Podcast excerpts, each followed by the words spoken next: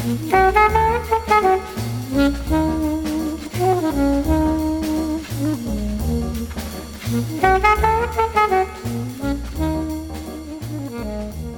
everybody, and welcome to the 267th episode of MTG Fast Finance, the podcast that never quite manages to solve the quandrix of writing an intro like a silver quill.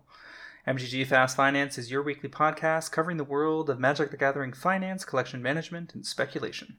I'm your host, James Chilcott, aka at MTG Critic on Twitter. My co-host this week, as always, is Travis Allen at Wizard Bumpin' on Twitter, and we're here to help you folks make and save money playing our favorite game, Magic the Gathering. Good evening, everyone. Good evening, James. Glad to be here and looking forward to sharing some valuable information with you guys.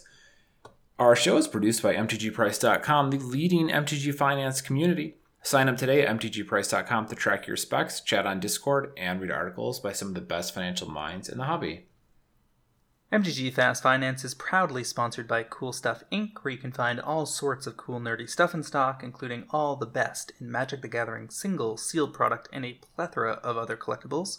Use the promo code FINANCE5 during checkout at coolstuffinc.com to save 5% off your order and support this podcast. Travis, what do we have on our exciting agenda this week? Oh, this week it is uh, a familiar pattern. Segment one, our MTGO Metagame Week in Review, Pioneer Showcase Challenge, and some modern.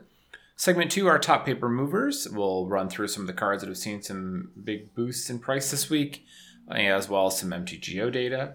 Segment three, our paper cards to watch. We've got a healthy dose for you here. Two user picks. Are they splitting the credit or do they each get their own?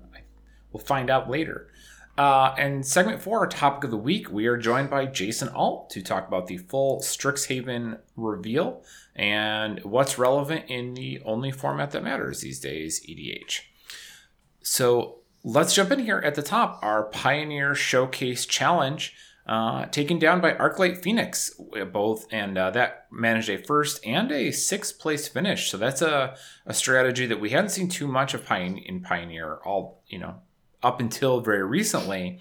Um, and we were talking last week about how this is popping up again, and here it is with some some good results this week. Not looking as as much like a potential flash in the pan. This looks like Arclight being back on the menu. The only question is, will Pioneer ever see the light of day again as a paper Magic tournament? Uh, that seems to be a little up in the air. Are they going to support Pioneer to any great extent across the LGS network? Are they going to do so at GPs? Is it going to be in a, uh, a higher level tournament format at some point? Are they going to take Historic from Arena and try to replace Pioneer with it or merge the two in some way? Anybody's guess. That would be a mess. I suspect because they don't manage historic is just a random smattering of legal cards. Like they just make it up and paper ban lists have always tracked very clean boundaries. Uh, so it's not to say they couldn't, but it would definitely be a departure for them. And the thing is that even if that never happens, and those are good reasons why it might not, um, Pioneer still might be, you know, dead in the water. Just only really got six months of play before it COVID kicked in, and by the time COVID finally fades and lets people get back to the gaming tables, anybody's guess whether folks will still be interested in this format or there'll be something new and exciting to, you know, explore. Yeah, I I agree. That um, I, I, would like to see Pioneer survive. I'd like, and if it's not Pioneer, I'd like to see something in that place. That said, I'm sure there are plenty of pro traders like me that have a pile of leftover Arc Arclight Phoenixes from one of the prior spikes, and would be happy to move them into uh, whatever velocity could be mustered here. That's good news for you guys. I would I want to see Pioneer or a similar format succeed because I have a very large pile of Pioneer specs that got stuck when COVID hit, and uh, the new format needs to make all of those extremely valuable. um, I do see four strategic planning in the main deck here, which also has the Mystical Archive edition. So there might be some. I mean, obviously, it's very early to be talking about um, Mystical Archives as spec targets, but that is something to keep in mind as you're scrolling through these MTGO deck lists. It shows you because it always grabs the most recent printing of the card. You'll see where some of these decks are using relevant cards that are showing up as the mystical archives. Yep, good point. Second place, we've got a five color Niv Mizzet build. Pretty straightforward stuff based on recent uh, versions of the deck. Uh, four color Yorion Control. We've seen various versions of this. This is mostly Jeskai cards with four Esika's Chariot. You've got the Transmogrifies um, and alongside Supreme Verdict. So it's really more of a combo control deck, depending on whether or not you have a Transmogrify set up and ready to go. And then you can go get Agent of Treachery as your only main deck target. Uh, although I suppose you could end up with getting, uh, I don't know. I guess Yorion's never in your deck, so it's not going to be not going to be Yorion. Um, but after sideboarding, they do have some other options in Resolute Archangel, Yasharn, and Pla- Placable Earth. And I guess that's it. That's that's it. That's it. that's a lot. I noticed, you know, we're talking about the Yorion deck here, and uh, I caught one of the pros ahead of this past weekend's event. I think it was, maybe it was two weeks ago, who commented, uh, "I just registered companions for two formats. Maybe the fix wasn't enough of a fix." sure. So interesting to see whether the companions survive through till post COVID table play as well. Uh, Black White Auras, which we've seen before, popping up here. Constant um, presence nothing, in the format. Yep. And a mono green, mono green collected company in fifth place, uh, with some some interesting cards. Garruk's Garruk's Harbinger is in here. It's playing Heart of Kiran. Love to see Heart of Kiran. Got a lot of those floating around. Would like you to play more than one. Uh, Old Growth Troll out of Kaldheim. Uh, this is a this is a, a deck that would have really appealed to me as a newer Magic player. Just every green pip I could. It looks find. like such a Timmy deck. Four Steel mm-hmm. Leaf Champion, one Yorvo, two Rhonas, four Old Growth Troll out of Kaldheim, four Barkhide Troll out of M20, four Aspect of Hydra, and four Collected Company. Not the kind of deck you expect to surmount a top eight, but here you go. Yeah, there are like half of the main deck creatures have double or triple forest pips in their casting cost. That's not uh not, that's a sign. That is definitely a Timmy deck, but that's a lot of fat. It's a lot of green. They're running a lot of a lot of blue dual lands. They don't need a, need in the main just so that they can have stubborn denial, disdainful stroke out of the sideboard, mm-hmm. working effectively. Yeah, and once you're committed to the mono monocolor platform, those some of those dual lands are give you a nice free sideboard splash. Well, it's interesting that they don't have uh, the ramping land from Eldraine in here. The uh, I know what you're talking about. Just on the tip the, of my tongue. Yeah, tip of my tongue as well. Anyway, the they've clearly made some sacrifices in the mana base to support the counter magic out of the board. Yep. Arclight again in sixth place. Korvold Sacrifice in seventh. Nothing too new or exciting there, except that they get to run two Binding of the Old Gods now. And then five color Niv Mizzet again in eighth. Modern, the, the spicier of the two this week, I think. First place Modern is a red deck. Now, normally that wouldn't surprise you because you'd figure that that would be probably red, red, white. Uh, modern Burn has been probably the most prevalent uh, red deck in the last five years in the format. But no, this is weird. This has some elements of a straight up burn deck. It has some elements of the Blood Moon focused green red control or like mid range builds. It's got some elements of the blue red prowess build. And there's a bunch of mid range cards in here I would not expect to see in a red deck in modern. You've got one Chandra Acolyte of Flame. And keep in mind, this deck won the modern challenge this week.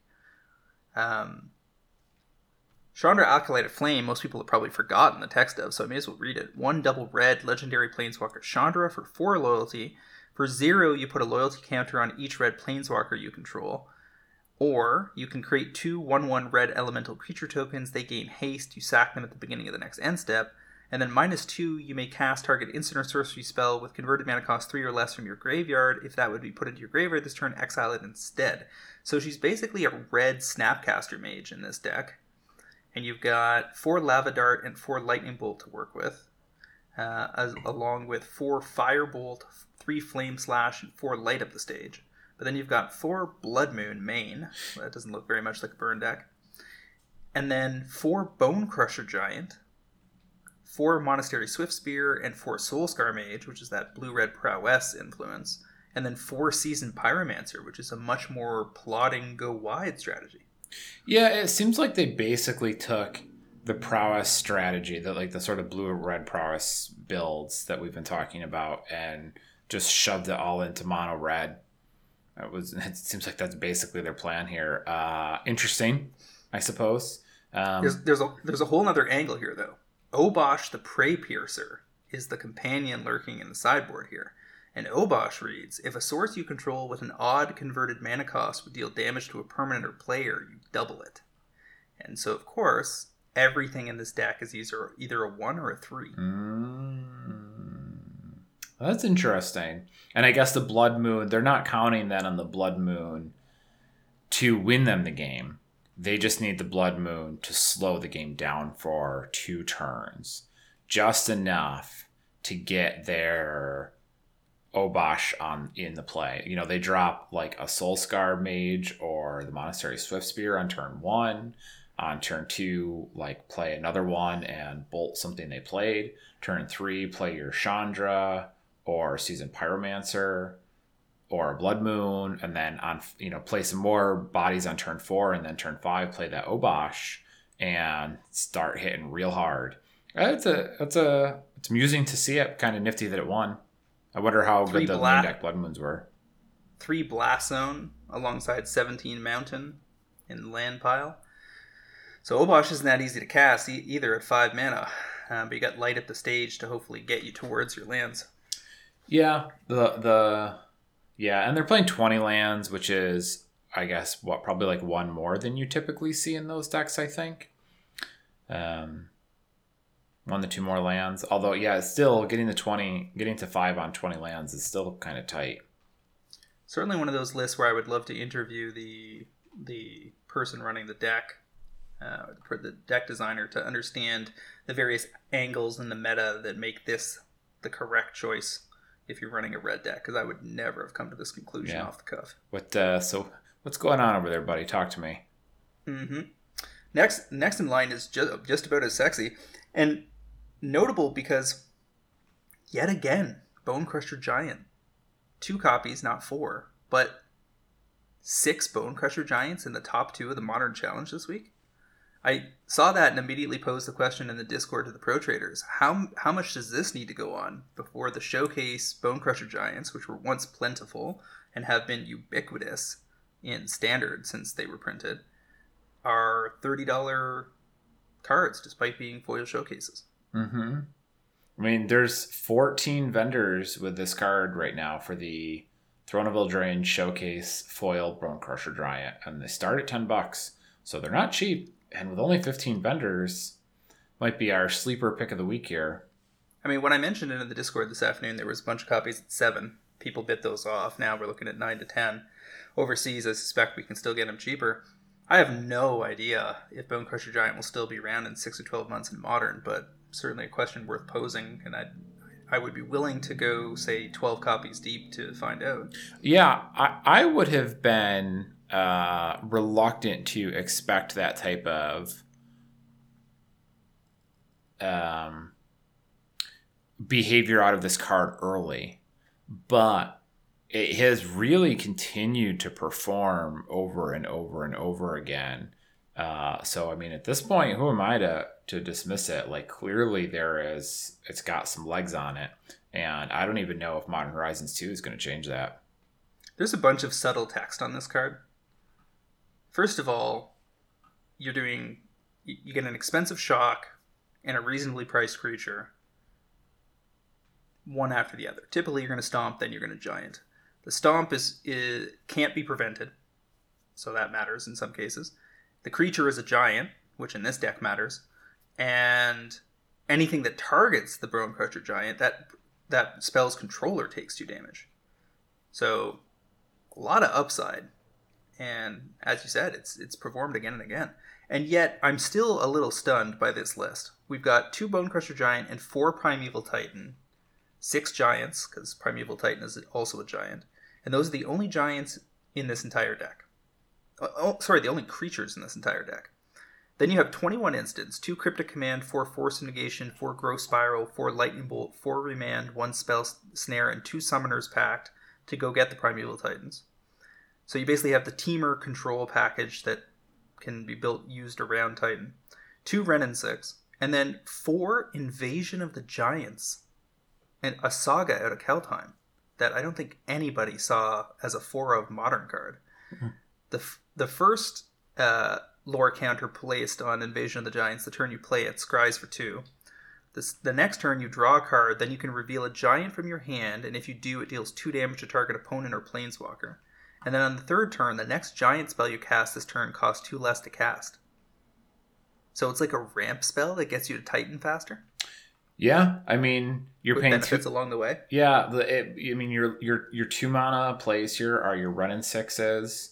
Uh, maybe your Bonecrusher, your Invasion of the Giants. It lets you scry to Growth Spiral. Growth Spiral. Uh, maybe Remand. Remand. So like you know, it, it's a two mana scry two to help you fix to get to your Primeval Titan.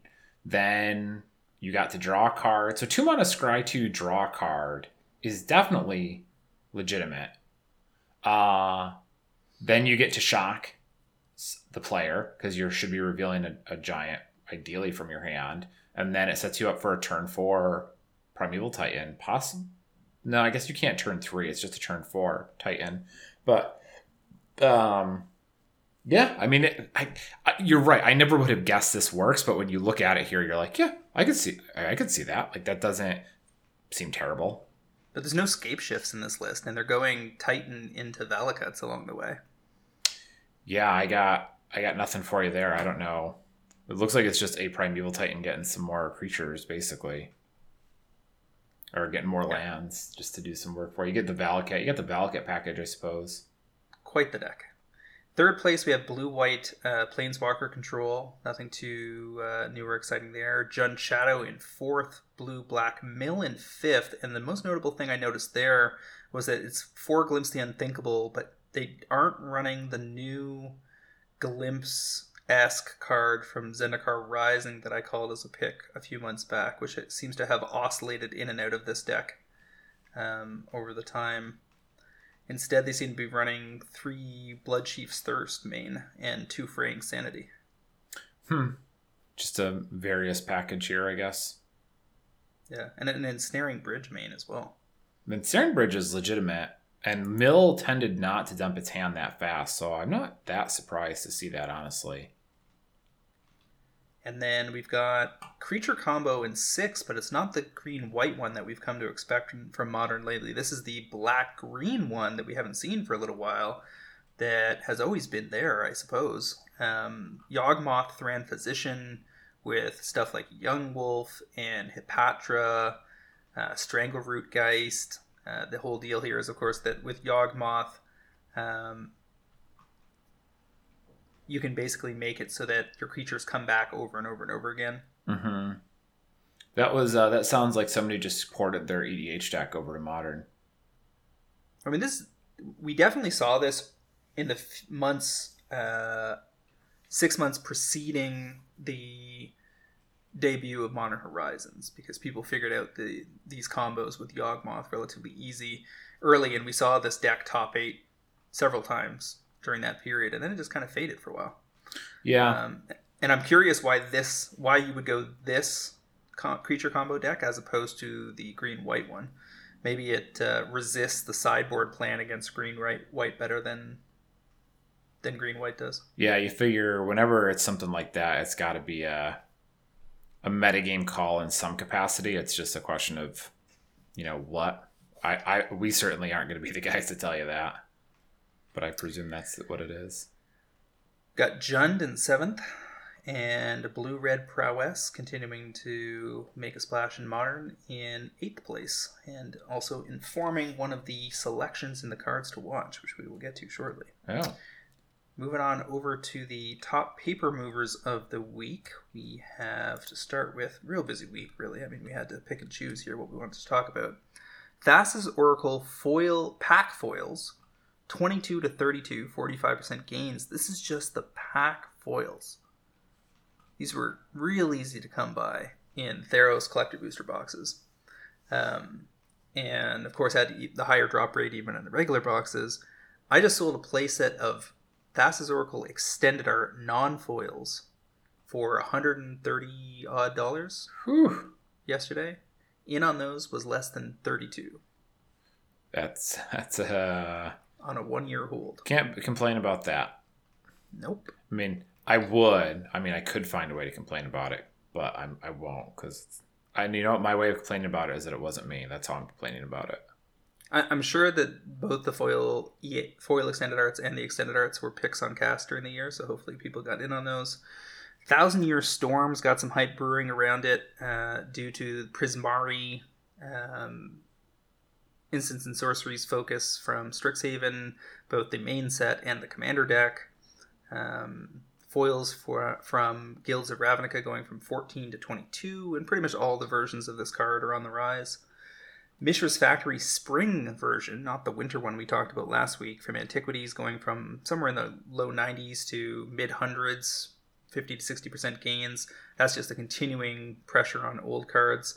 Ditto with Island of Wak Wak, a relatively useless card that just happens to be in Arabian Nights. Uh, um, I don't know, third or fourth level desirability, I suppose, from from that era. I, Island of Wak Wak has God. That's six hundred dollars. I sold one of these for like hundred and fifty bucks probably two years ago, and felt like I was stealing from it. somebody. Yeah.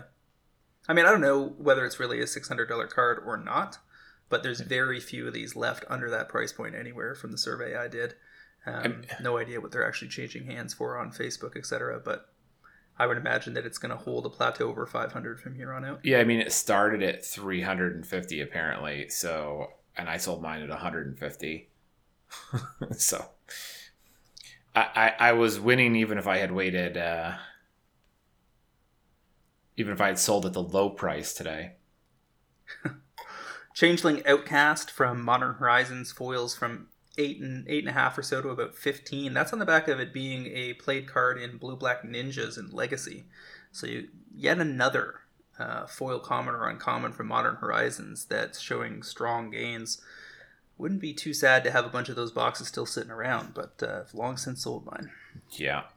I uh, I actually sold three Modern Horizons boxes this week. I, I didn't realize it, but I had three of them listed on eBay, uh, Russian ones. Ooh, Yep, and those uh, those sold this week, and now I'm like, what'd you get for those? uh, I think it was like three seventy five each or something like that. Seems like a good good buy for for the person who got them, and a decent sale for you, knowing what we got in on those at during the group buy. I was actually going to ask you, do you remember what we paid? Because I didn't remember. I think it was very close to 200. Yeah, that was my what I figured. Uh, but I all three sold. I saw this the the email that said I sold them, and I'm like, you know, nine hundred eighty dollars. This is awesome. And then I'm like, wait, quantity three. Ah, damn it. you're, you're like, I put it at 980 and got for one. Yes. Yeah. Uh, I I've slow. I have I basically no longer list anything in multiples. Um, and every time I sell something in multiples, it's something that I didn't realize I had listed someplace that sold. Uh, but yeah, people are buying this product. Moving right along, as foretold, going from 11 to 20 in non-foil from Amonkhet. The foils went to 45 plus, and as soon as I saw them start to pick up on the indexes this week, I was like, I've got a thick, like a dummy thick pile of these sitting in the bad specs box from the last time these took off on the back of, I think it was Crashing Rhinos and Modern Horizons 1, making two 4 4 tramplers for free. Um, and so I've been holding them. I think I've, I've sold some along the way, but I think I've been holding the bulk of them for hmm, probably three years now. And I was like, start the countdown. Within 48 hours, these are going to start evaporating off my listings. And sure enough, sold three foils at 35 a piece, promo foil at about the same. Going to relist closer to 50. Original in was $13 or so. Wow. N- No bad specs. And I think I've got like 20 more of those to sell. Can't complain about that. Uh, worth mentioning why that's happening. There are rumors that there are more free spells coming in Modern Horizons 2. Uh, So For- people are thinking As we're told, is going to be a thing. hmm. Well, I mean that's plausible, I suppose. Uh, let's see. Shardless Agent likewise is involved in Modern Horizons 2 rumors. Uh, the rumor being bluntly that they think it's going to be in Modern Horizons 2 and it'll be therefore ushered into Modern. So foil EMA copies going from 7 to 1350 or so uh, on the back of those rumors. Um, that one's, you know, you're rolling dice. If, if the rumor is correct, you're probably going to make money. Um, but the card's going to be printed in the set. So probably you want to be going after things like the judge foils. Entirely possible that if they print it in the set, that there'll be a foil extended art version or something in the collector booster boxes, and there'll be a new hot version to get. But the judge foils are already drying up. Most of the remaining copies are to be found over in Europe at a reasonable price, and those are probably worth dipping into because even if there is some new premium version, somebody will decide they want judge foils. Yeah, I mean, whenever you see stuff like that, like the, if the plan here is, oh, I'm going to sell it when it gets reprinted, uh, that's fine because despite what you would anticipate when cards get reprinted, more often than not, the price goes up at first. So if you've already got your copies in hand and you can flip them immediately um, on the news as the market begins to empty, like you're you're beating the that you're getting to the market before the extra all the extra supply is hit. Essentially, the demand appears immediately, but the supply takes Lags. yeah weeks or months to get there. So over and over again, you know, this sort of inversion of common sense has taken place. Um, Yep. Well, well familiar territory to those of us who watch every time in disbelief. Uh, Mirrorwing Dragon has a couple of cards in Strixhaven that make it better. Um, and so it's gone from about $3 to about 6 for 100% gains. Finale of Eternity at a War moving from 250 to 550. I don't have anything on this card. This is the one that uh, lets you destroy some creatures, and if- you if you pump X up high enough, you get to bring all the creatures back from your graveyard into play. Got me, man. I mean, it seems sees a modicum of EDH play, but um, we, we did, did notice another finale moving last week, so it could just be people moving in on War Mythics. Yeah, I mean, I had my my pick was the other one, the blue one, uh, but I don't. I wouldn't have any insight on the black one here.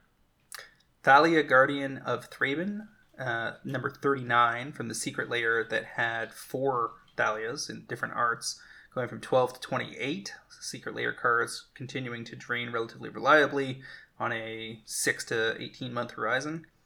Lava Dart Foils, original from Judgment, going from 12 to 28. That's going to be on the back of the modern Blue Red Prowess deck, con- continuing to top 8. Counterspell is one of the other cards rumored to be in Modern Horizons 2, so all of the fancy versions of that have been on the rise, including 7th Foil supposedly going from $240 to $550, 135% gains there. 7th Foil anything was already a thing, so if, if it's a 7th foil 7th edition foil modern playable counterspell and counterspell is actually good enough to find play in the format, yeah, that's going to be a pricey card. Um, Judge foil counterspells are largely in the same boat right now. That's yeah. I mean, it's that's a crazy price, right? Like two. If Someone was buying those at two hundred and fifty, but I mean, even that doesn't like it doesn't feel awful, awful, right? Like you, you feel like you're essentially not. There's like no risk, right? You're like, sure, I'm paying two hundred fifty dollars for this, and if it doesn't get reprinted, that sucks. But like, Still a huge EDH card. Yeah, like it's it's not the worst if it does get reprinted. If it doesn't get reprinted, it, it was it's still not really going to go down in price. It's still worth what you paid for it. And if it does get reprinted, you're like, oh, cool, maybe I can find someone crazy to pay for this. And I mean, long before this rumor manifested, I had already bought Japanese foil seventh counter spells, just on predicated on them being a strong card for EDH in the long term. seventh edition Japanese foils. hmm Ooh. So I, I bumped up my price on those to the high 300s today and might do it again. I mean, frankly, that sounds low. Well, 7th edition Japanese foils tend to go less than English, if I recall correctly. But, I mean, if this if it ends up being in modern, somebody will snap that off and I might just be able to ask for 500 and dare somebody to say no. Yeah, I mean, I have um, a place set of foil seventh birds, and I think those are five or six hundred each, but they're not Japan. They are English, not Japanese. But I don't know, man. I, I would charge for the Japanese ones. I would charge more. Only got to find one guy that wants to pay for it because where else is he going to find them? Yep. This next one's pretty juicy. Library of Alexandria has been on a steady curve with a lot of the other like premium reserve list cards over the last year. But now you're real hard pressed to find copies under five or six thousand dollars. Like in private private sales, I'm sure you can still negotiate a price depending on the quality of the card. But if it's near mint or better, people are going to try to grade it at this point.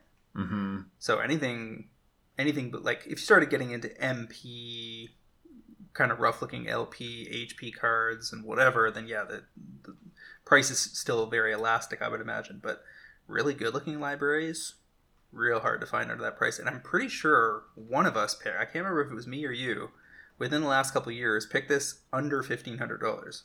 Uh, that was you. I wouldn't have put that on a pick list. Somebody, like, so if anybody picked one up around that time, because I'm pretty sure it was either last winter or the winter before that I got two via buy list credit at CK. So, and it was at about 1100 a piece. So that buy list, which was already probably a triple or a quad, is now some unfathomable return because ostensibly that was something like $250 worth of cards that are now worth 6000 less than a couple years later. It's uh, also a good turnaround. Yeah, I remember you talking about it, and I was like, that looks good, but I don't really want to throw $1,500 at this, but it'll probably work out for whoever does. I, I have been wondering um, if all of this action on these types of cards, which we've been seeing for a little while now, it's it's um, you know what two or three months or something like that. I have been wondering how much of it um, might be based on like the NFT spike. Um, you know, NFTs drove a lot of money recently, and some of the people who cashed out on those might be trying to flip them into uh, some valuable Magic cards the same way they did the last time crypto got a boost. Well, there's no there's no question that in the in the last year cycle and over the course of the, the super cycle that's say five years old, crypto has influenced the price of other collectibles. Um, but there's all sorts of co- collectibles money being made that's getting redirected to other collectibles as people broaden their reach. So people that made money in Pokemon shifting over to Magic, people that made money in MTG Finance shifting over to say Flesh and Blood um, and or Pokemon, people that are in any of those things looking at sports cards and sports card people looking back the other way. You got the NFT crowd now, and there's overlap there with the sports stuff through Top Shots. Bottom line is collectibles is just surging across the board.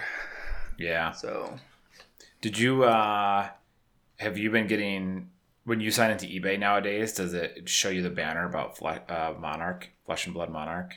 Mm, I haven't noticed that off the top of my head. I mean, I would imagine that those ads are targeted. So would I.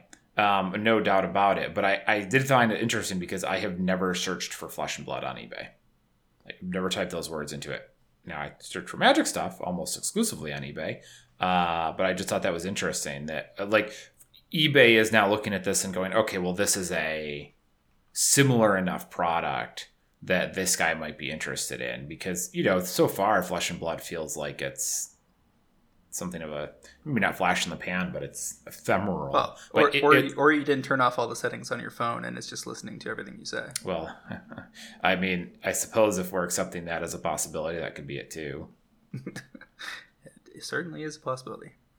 Uh, uh, predatory sliver foils from m14 going from 4 to 12 on the back of sliver hype uh, also true of uh, Thorncaster Sliver, going Oof. foils going from 350 to 20 or so. Uh, still Sliver hype. Watcher for Tomorrow foils. At first, I couldn't figure this one out, and somebody pointed out it's because of the Ephemerate deck in Modern Uh, these have gone from 5 to 28, so this is a foil uncommon from Modern Horizons that's now worth ostensibly somewhere between 25 and $35. Um, it's played as a 4 of uh, in this deck in Modern, and it's basically all about flickering things in and out for all sorts of crazy combos. Hmm. That's kind of interesting. Let me just bring this deck up one second. So yeah, so you've got three. It's called Soul Herder. It went six and two for ninth place in a modern challenge uh, ten days ago or so. Thraben Inspector, three Auriok Champion, four Wall of Omens, four Watcher for Tomorrow, four Glasspool Mimic from ZNR, four Skyclave Apparition from ZNR, three Soul Herder from MH1, four Felidar Guardian, one Venser Shaper Savant, four Saheeli Rai, four Ephemerate, and four Aether Vial. So if you flicker a Watcher for Tomorrow, you're looking at the top four cards of your library, exiling one of them, and then so you put it into play. You're gonna look at the top four, exile one. Then when you flicker it, it leaves play, so you get the card into your hand. Yeah. So uh, every time you flicker it, you draw the top impulse, right? Impulse is Yeah. the top four draw. Yeah. I mean, that's not bad. You know, impulse on a a repeatable impulse every time. Uh, impulse every time you flicker is pretty solid. I mean, it's a lot better than draw one. I mean, impulse is a big upgrade over draw card, honestly. And because it has the S- S- the Saheeli Rai Felidar Guardian combo in here, it's got like Splinter Twin potential, Yeah, and and there's some other interesting in- infinite combos in here as well.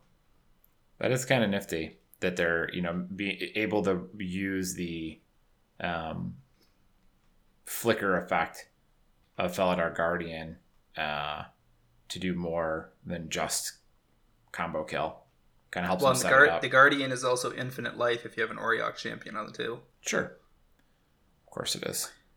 So cool, cool, cool. Tempt with Reflections uh, from Commander 2013 uh, went from about 250 to 15 or so, 400% plus gains on the back of the blue green Strixhaven Commander that is that headlines the uh, Quandrix deck uh, in Commander 2021. Uh, pretty old token copy related card that has not had a reprint, I don't think. Nope, Commander 2013 is it. Yep. So, yet another busy week in the top paper movers. Moving on over to top Magic Online movers of the week. We got Kaya's Guile going from just under seven tickets to 10 tickets on the back of increased modern play. Got Food Chain promos going from 13 to 20. I don't know if that's related to a shift in the treasure chest uh, availability or something, or whether a Food Chain deck in Legacy did well this week, but I'll have to double check that. All is Dust uh, from Ultimate Masters going from four and a half tickets to seven and a half for 62% gains. That's probably on the back of Eldrazi Tron rotating in as one of the go to uh, Tron decks of the, the recent period of play. And uh, that'll let us move on over to paper cards to watch for this week. Got some uh, solid picks, three of each for both of us, and then two Pro Trader selections because we skipped a couple weeks about a month ago, so may as well throw out two of the $25 gift certificates for Cool Stuff Inc. Yet another benefit of being a pro trader is uh, access to win those things by submitting your selections every week to Cards to Watch. Now, admittedly, it's a double edged sword because if you win, I get to make fun of your username. So, you know, like it's is it worth the twenty five dollar credit? Only you can decide. True. All right, I'm going to start with Judge Foil Rashadan ports. Only Rashadan. Really. Rashadan. Um, Judge foils are available in and around $25 both in Europe, uh, Europe and the US, uh, draining pretty steadily. It uses the same art as we've seen in uh, another printing, but the Judge foils being in such short supply and given that it's a four of and some prominent legacy decks leads me to believe that these are going to go 25 to 50 within the year pretty easily. This had more printings than I remember it having. Uh, although I guess a lot of those are world champs decks, but still more printings than I expected. Um, well, the, yeah, the vast majority of them. I mean, really, you only have Mercadian Mask, old border foils, and then the Judge promos and Masters 25 foils. yeah, And if you look at look at the Masters 25 foil offering, you've got mm, pretty pretty steady ramp. There's copies lying around at 16 bucks, but they're going to go up to 30 or 40 given enough time, and I don't see Wizards being in a huge rush to reprint it given that this card has next to no play in EDH. Yeah, Rishadan Port could take a long time, but to see a reprint um, now that they put it out in M25. I mean, before M25, you went from Mercadian, Masques. yeah, Mercadian Masques all the way to M25, and then the Judge promo was probably what, like the same year or something, or close to So it. 16 or 17 years between printings last time. Yeah. Uh, so those Judge promos definitely are tempting. They do. They are identical essentially to the Masters 25 one, but I mean, there's seven copies, literally literal seven copies uh, of the Judge promos. So that seems totally fine for me, just based on that supply being so low. And uh, you don't have to dig through too many of the M25 ones to catch up either. And if someone really wants to get the cool Rishadan Port, they're going to get the Judge one because it's the Judge one, not the M25 copy. What? And because Masques foils are hundreds and hundreds of dollars. yeah, I would say those are those are uh, um, a literal magnitude more, right? Yeah. The interesting tidbit about Masters 25 foils, they have the set symbol from the original printing in the background of the text box. I caught, yeah, I caught that. That was nifty looking. Uh, all right, what's your first selection of the week? The by the way, those uh, the it's not just hundreds of dollars for the foil old border Rashawn Port. The current low is two grand. Market was four is four fifty, but Yeah, I mean that was a recent push, but yes, I might have that. I'm sure it's a negotiable, a Yeah. negotiable object. Yeah, it's, the price is somewhere between four hundred fifty and two thousand. Uh, right.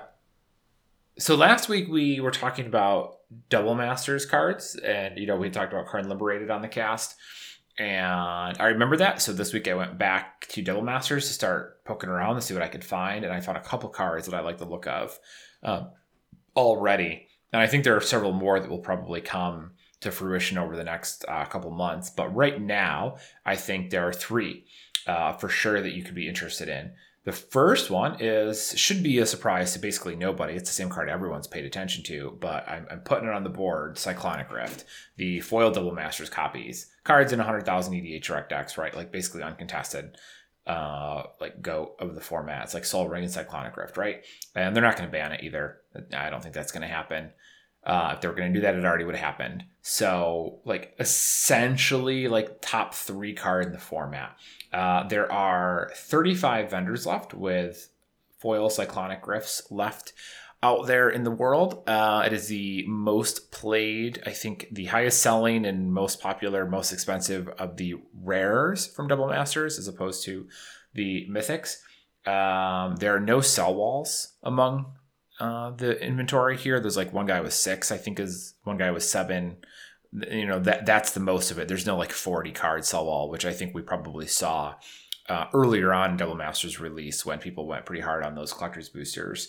The low price on these was around forty dollars at one point, I believe. So and the and right now the cheapest copy is fifty three. So the prices come up from the floor. We, we you know we already hit the floor. We're bouncing back up. Supply is starting to get low. In fact, this is barely more copies than the most popular mythics in the set.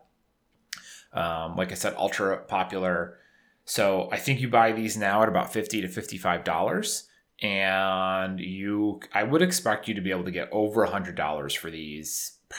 Maybe this year, but definitely Q2 next year is my expectation here of these being uh, of these doing pretty well over the next couple months. I thought for sure we would have selected this in the fall at some point, but I don't see it anywhere. Really, I actually didn't uh, for kind of forgot to open last year's spreadsheet to search for it. Um, And and I would guess that the reason for that is that there was a, uh, you know, we certainly were talking about, hey, you got to get these when they were announced for Double Masters VIPs. As soon as it was in, like revealed that these are going to be in the set, everybody was talking about, okay, what's the desirable in on these? And we did a group buy where we got access to both the regulars at ten dollars a piece, which I'm selling for twenty five plus already. The borderless ones uh, down in the mid twenties, I think which are now selling in the mid 40s to 50s. And the foil borderless ones, as you said, were down under $40, not just in our group buys, but even just on TCG not so long ago. Mm-hmm. And then there was this negative sentiment that, oh, look, like the, the VIP stuff is retracing.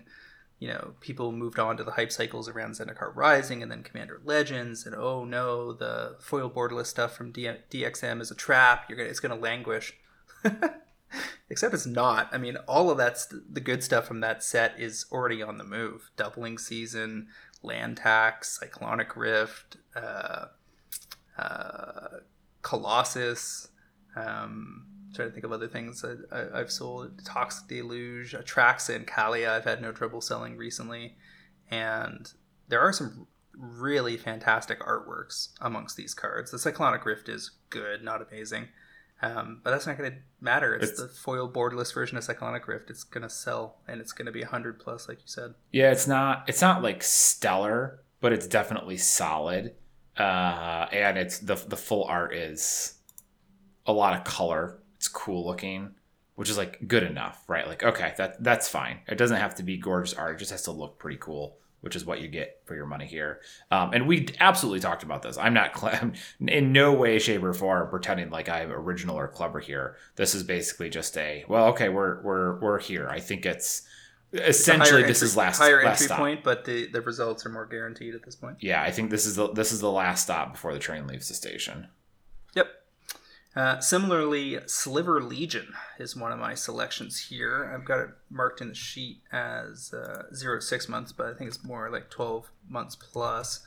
Um, the thing is that there's already like arbitrage on Sliver Legion in Europe because the copies in the US are somewhere around 40, if I'm not mistaken.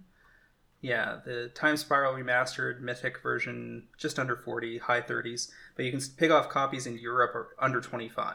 It's like 18 or 19 euros plus shipping. That's way too cheap because even though this only shows up in 2,000 decks on EDH Rec, it basically goes into every sliver deck forever and ever. And now that they printed it here, you probably aren't going to see it again for some time. Mm-hmm. Because we already got a Judge Foil Sliver Legion not so long ago. Uh, all versions total, you only got yeah the the Time Spiral remastered printing, Future Sight, which is a million years ago, and the Judge promo, which is 150 plus at this point. This is only in 2,000 EDH Rec decks. That's slightly surprising. I would expect it to be more. The question you're asking yourself is how many people play slivers as a specific EDH deck, as one, use one of the available five color slivers as their commander. True. I suppose that doesn't mean there's 2,000 players. That just means there's 2,000 reported decks, which could mean there are 20 to 40 or 50,000 players that are playing slivers. Well, right. I mean, whenever we talk about this stuff, it's just the. I, am just trying to compare apples to apples, you know. But I suppose what I what it's easy to forget is that so much of the sliver popularity is in 60 card casual, not EDH like it's there in EDH, but a lot of this stuff moves uh, from 60 card players. In any case, I mean, if the European prices are that tempting compared to English prices, sure, no, no question. Um, and with all the sliver hype lately, I mean, those prices are going to are not going to just fall off a cliff. They're to, um, you know, there's going to be a, a continued demand there, and you know, it might take a little bit of time for these to to really get some height on them, but I, I think you'll get there for sure over time. All right, so your next selection is very similar to the Cyclonic Rift in terms of the dynamics. You want to lead us into that one? Yeah, I'll just bang both of these out at the same time because well, you'll see in a moment. But um, my other two that I caught caught my eye this week were Chrome Mox and Mox Opal, both double masters, extended art foils. Uh, Chrome Mox is at 85, Mox Opal at 75. Um, Chrome Mox is in 40,000 EDH rec decks, so pretty popular, in fact, more than I thought. It's actually like the top 25 most popular art most popular artifact in EDH, which I would not have guessed that it was top 25. Um, or uh, maybe it's like 26, but it's very close to that. I, uh, I thought that there'd be a lot more there, but I guess it's because it's colorless. It's not only is an artifact, it's an artifact without any colored pips. Uh, there, it's down to 20 vendors who have copies of Chrome Mox uh, foil borderless. Uh, there's basically, I think no one has more than two, it looks like. Um, you'll buy these at 85. You get through two play sets and you're at 100 or so. Um, this, the price to supply ratio is very good compared to the other mythics, especially the like more popular ones like Force of Will, Mana Vault, or Mana Crypt or whatever. Um, so it seems like this is just in a very good spot for price to supply to play patterns. And Mox Opal, um, basically the same boat, a little cheaper, 75 bucks right now. It sees about half as much EDH play at just under 20,000, but it's down to 12 vendors. So very low on Mox Opal. Um, nobody has any of these left in stock, basically. The price to supply ratio is better. There's less EDH demand, but, you know, Mox Opal is a competitive card in a way that Chrome Mox isn't. And let me just verify here for you. Mox Opal is banned in Modern, uh, but legal everywhere else. And Chrome Mox is, uh, I think, banned in Legacy as well, if memory serves me. No, because it's in lands, I think. So uh, I, think, I think it's just banned in Modern. Mox Diamond? Diamond? Yeah, maybe you're right. Mox Diamond. Ma- Mox Diamond would be the one. Oh, but Chrome Mox is legal in Legacy, sorry. But I don't think it sees a lot of play. Um, in any case, Mox Opal's numbers are very good. I, I, truth be told, I don't have a very strong reason for why Mox Opal would be performing so much better than Chrome Mox in terms of supply, because I, I don't know what format people would be buying Mox Opal for that they're not buying it for Chrome Mox. I suppose it would just have to be like Legacy. I think because it's not modern, but the numbers are what they are. Um, so I think if you're getting either of these at 75 to 85 bucks, you look to out them between 150 and 200, probably late this year, next year, early next year. Uh, you'll be happy either way. There was a legacy challenge last week with a mono red deck that went six and one for fourth place. That ran four Chalice of the Void, four Chrome Mox, four Trinisphere, four Blood Moon, four Ancient Tomb, four City of Traders, 11 Mountain, two Shatterskull Smashing the uh, Flip DFC land from ZNR to Anje's Ravager from Commander 2019. And I would bet a million dollars you don't know what that card does. Anje's Ravager? Yeah. Mm, that's. uh I could see it in my head, but I didn't know what it did. Oh, oh, this guy. I was thinking of the Minotaur not the vampire. This, this is a 3 3 for 3 vampire berserker, which I will freely admit I did not remember existed. Attacks each combat if able. Whenever it attacks, discard your hand, then draw three cards. It has Madness of 2. The rest of the deck is 4 Goblin Rabblemaster, 3 Hanweir Garrison.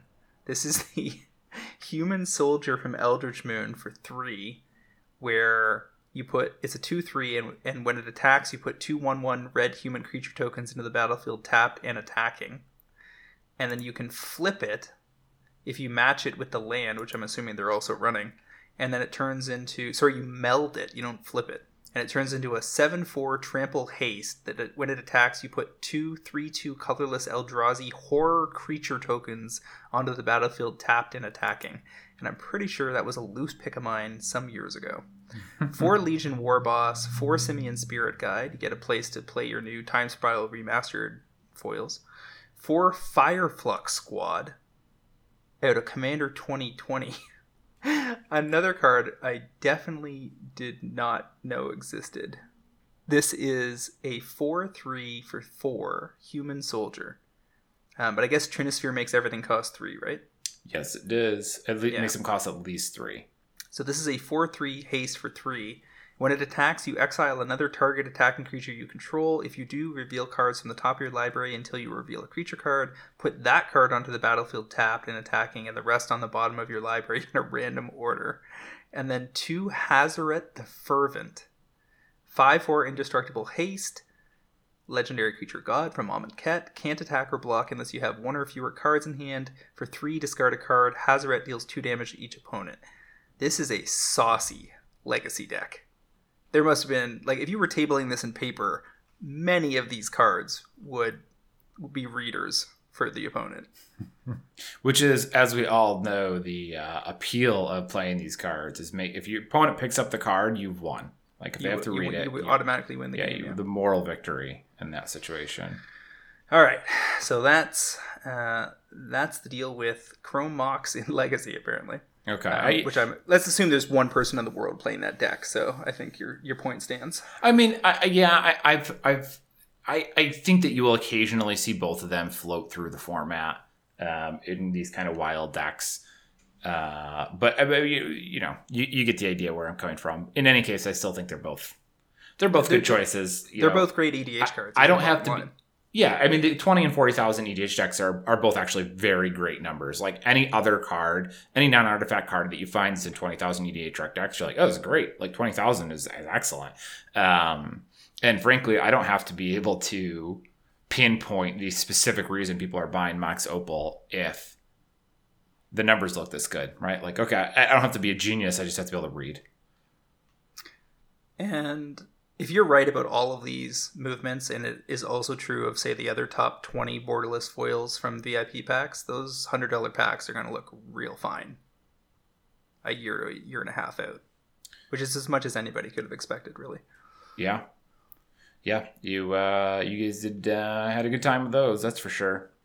Well, everybody seemed very upset about it, like very concerned that they were going to get stuck holding it. Like they were upset that it retraced from the initial four to six week spike pattern when things were getting picked off and Stoneforge Mystics were getting shipped off to Japan at elevated prices.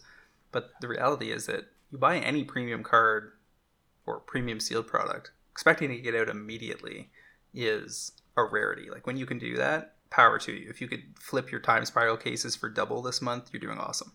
But most of the time, you expect things to take a little while to mature. So Uh, everyone these days is spoiled. Like true. it- this year, it- definitely. it- yeah, and not just this year. Like the last f- seven years. like Like we like we've got Flesh and Blood Monarch deals that are follow-ons to the Crucible of War deals we did in the fall, where people had ninety dollar boxes. Somebody on our Discord sold a box of Crucible this week for thirteen hundred dollars. a box. A single box. And they got cases of those from us for four hundred dollars or less. Most of mine I sold at seven hundred a piece, and I was like running, could not run through the door fast enough. Uh, yeah.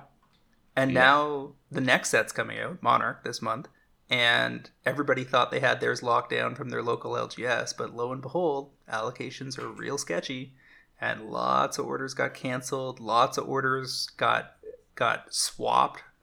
You know, people uh, thinking they're getting um, first edition boxes of Monarch, and then being told, "Well, actually, we'll give you one first edition box, and the rest will be unlimited." Sorry about that Ooh. or people just people just being put in situations where they say oh sorry like we don't have the full allocation but you can buy we're going to post some units at 450 if you want those Right. and pro traders are still getting access at less than $100 box um, I think our, I think the highest price they paid was something like 120 or 130 and market prices in the 4 to 500 range already on these monarch boxes so yeah people are definitely spoiled this year Well, I just meant that's all amazing.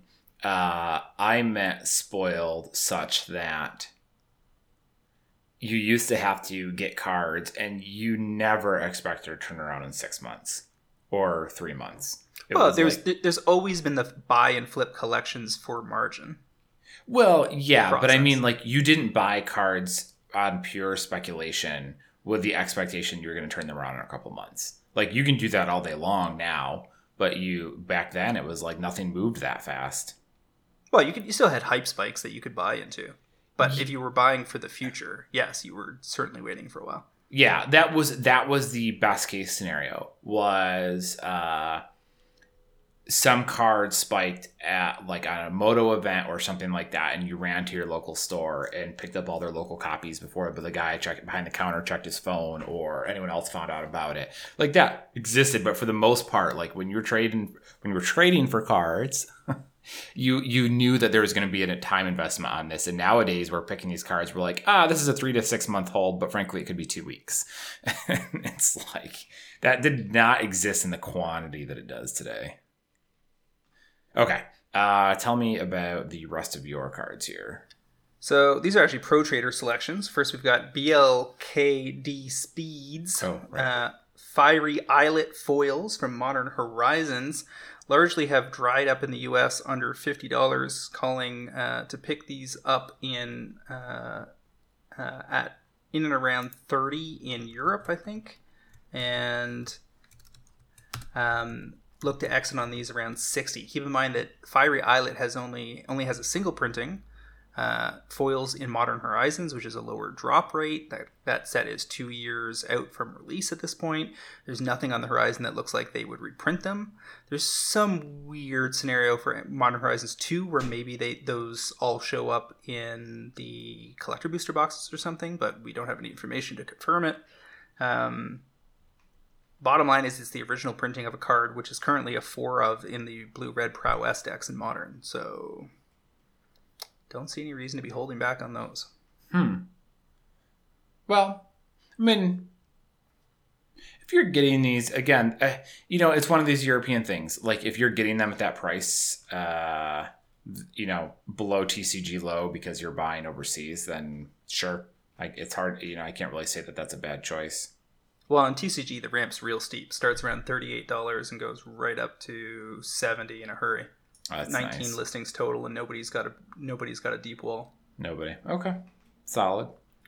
And then the other selection is a fairly straightforward one that probably ranks up there alongside Cyclonic Rift as obvious but excellent. Uh, K from our Discord points out that Mana Crypt has jumped pretty hard. You've got $150 regular copies from Double Masters floating around in North America this week, and you can still pick them up in Europe around $85. So 85 entry, looking to exit around anywhere from probably 135 to 200, depending on how things go in North America. It's Mana Crypt. It has been repeatedly resilient to reprints. I, I can't even tell you the number of times I've heard people complain about the reprints for this card, and every time the card has bounced back and made money. So on Like- MK, just to finish the point, keep in mind that we had it in Mystery Boosters a year ago. And then it was announced again six months later for Double Masters, and people were like, ah, twice in the same year? What the hell? And now all of those copies are over 125 so and put and pushing to 150 to 200, etc. in Europe, you can get borderless non-foil mana crypts for 85 bucks. No, So- just no, no, no, just pack, just regular copies Oh, regular copies. Okay. that Okay. have the same art as the Judge foils. Yeah, okay. I mean, even still, that seems quite. I sold solid. multiple multiple of those in the 120s and then mid 130s and most recently low 140s. Well, So the, the demand is real. It's Mana Crypt. yeah, And borderless foils, I've held back my remaining copies, looking to sell them over 200 now. yeah. It looks like uh, the borderless foils are up around 250 or so. And and all of that stuff, like we had access via the group buys to mystery booster copies last spring at $70. Easy double up within a year. And similar pricing on the borderless and pack copies for double masters. Hmm. So yeah. Pretty nice. Mana, Mana Crypt is reliable and group buys are awesome. Yeah, I uh, I have worked with a yeah. So even even my Mana Crypts that I bought from EMA, they they worked out nicely. That card. Uh, eventually, they will print it enough times that it is not worth. It, it, it doesn't rebound the way it did, but they have not gotten there yet. All right, we're gonna swing on over to our final segment. We're gonna have uh, Jason Alt, uh, Commander Commentator Extraordinaire, join us on Cast, longtime writer for MTG Price, and help talk us through Strixhaven through the lens of EDH, uh, which will basically be our Strixhaven set review, as it were, since this is the format that matters most, especially during COVID. Okay, here we go. Jason E. Alt, Commander in Chief, welcome back to MTG Fast Finance. I want you to call me Cody the Codex Cody the Codex. for this entire thing. All right, Cody. Is there? Oh, Codie Vociferous Codex. Yes, the legendary book. Who named that? Reddit? Was Bookie McBookface copyrighted? Like, oh Jesus! It's What a dumb joke. And it's like, they're like, oh, you don't understand. His real name isn't Cody. The kids at the school named him Cody. I'm like, but you wrote that they named him Cody. So you just did the whole Monopoly Man scene from the Ace Ventura movie where it's like, oh, isn't that wacky that he's dressed like the Monopoly Man? No, you told him to do that. yeah. That's that's a that's a trope in writing that's very frustrating. People are like, well, of course that this had to happen. Like it makes sense in the story, and it's like, yeah, but who wrote the goddamn story? They chose to make it make sense, right? Like, hmm. Oh, we didn't name him Cody the Codex. The kids at Strixhaven, who we invented. hmm They're Well- the ones with no imagination. I mean, this is you know what? This is also marketed at people who are genuinely excited about a Harry Potter set. So, yep. Just Makes call me. Guesty McGuestface for the rest of this. What's this program called? Magic R- MTG Realms or something? What? I don't realize this was a Vorthos podcast. the the marketing program they announced that, where they're going to do Warhammer and My Oh, Little I- Pony and Transformers and Star Wars and all that stuff over the next five years. Uncharted Realms, right? Is that what it is? Realms Uncharted? Some, yeah. Yeah. I think it's some one of those two. So this is a nice kickoff with the with the Harry Potter dot decks. It's not Harry Potter because these kids learn math. Nobody at Hogwarts was ever taught math. Yeah, except Hermione seemed to be doing it using time spells or whatever.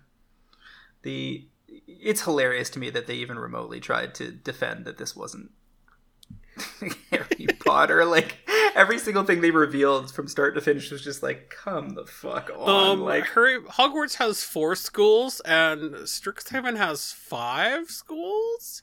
It's every piece of information I found out about this set continues to upset me more. They Like, have a they have a Quidditch yeah, yeah.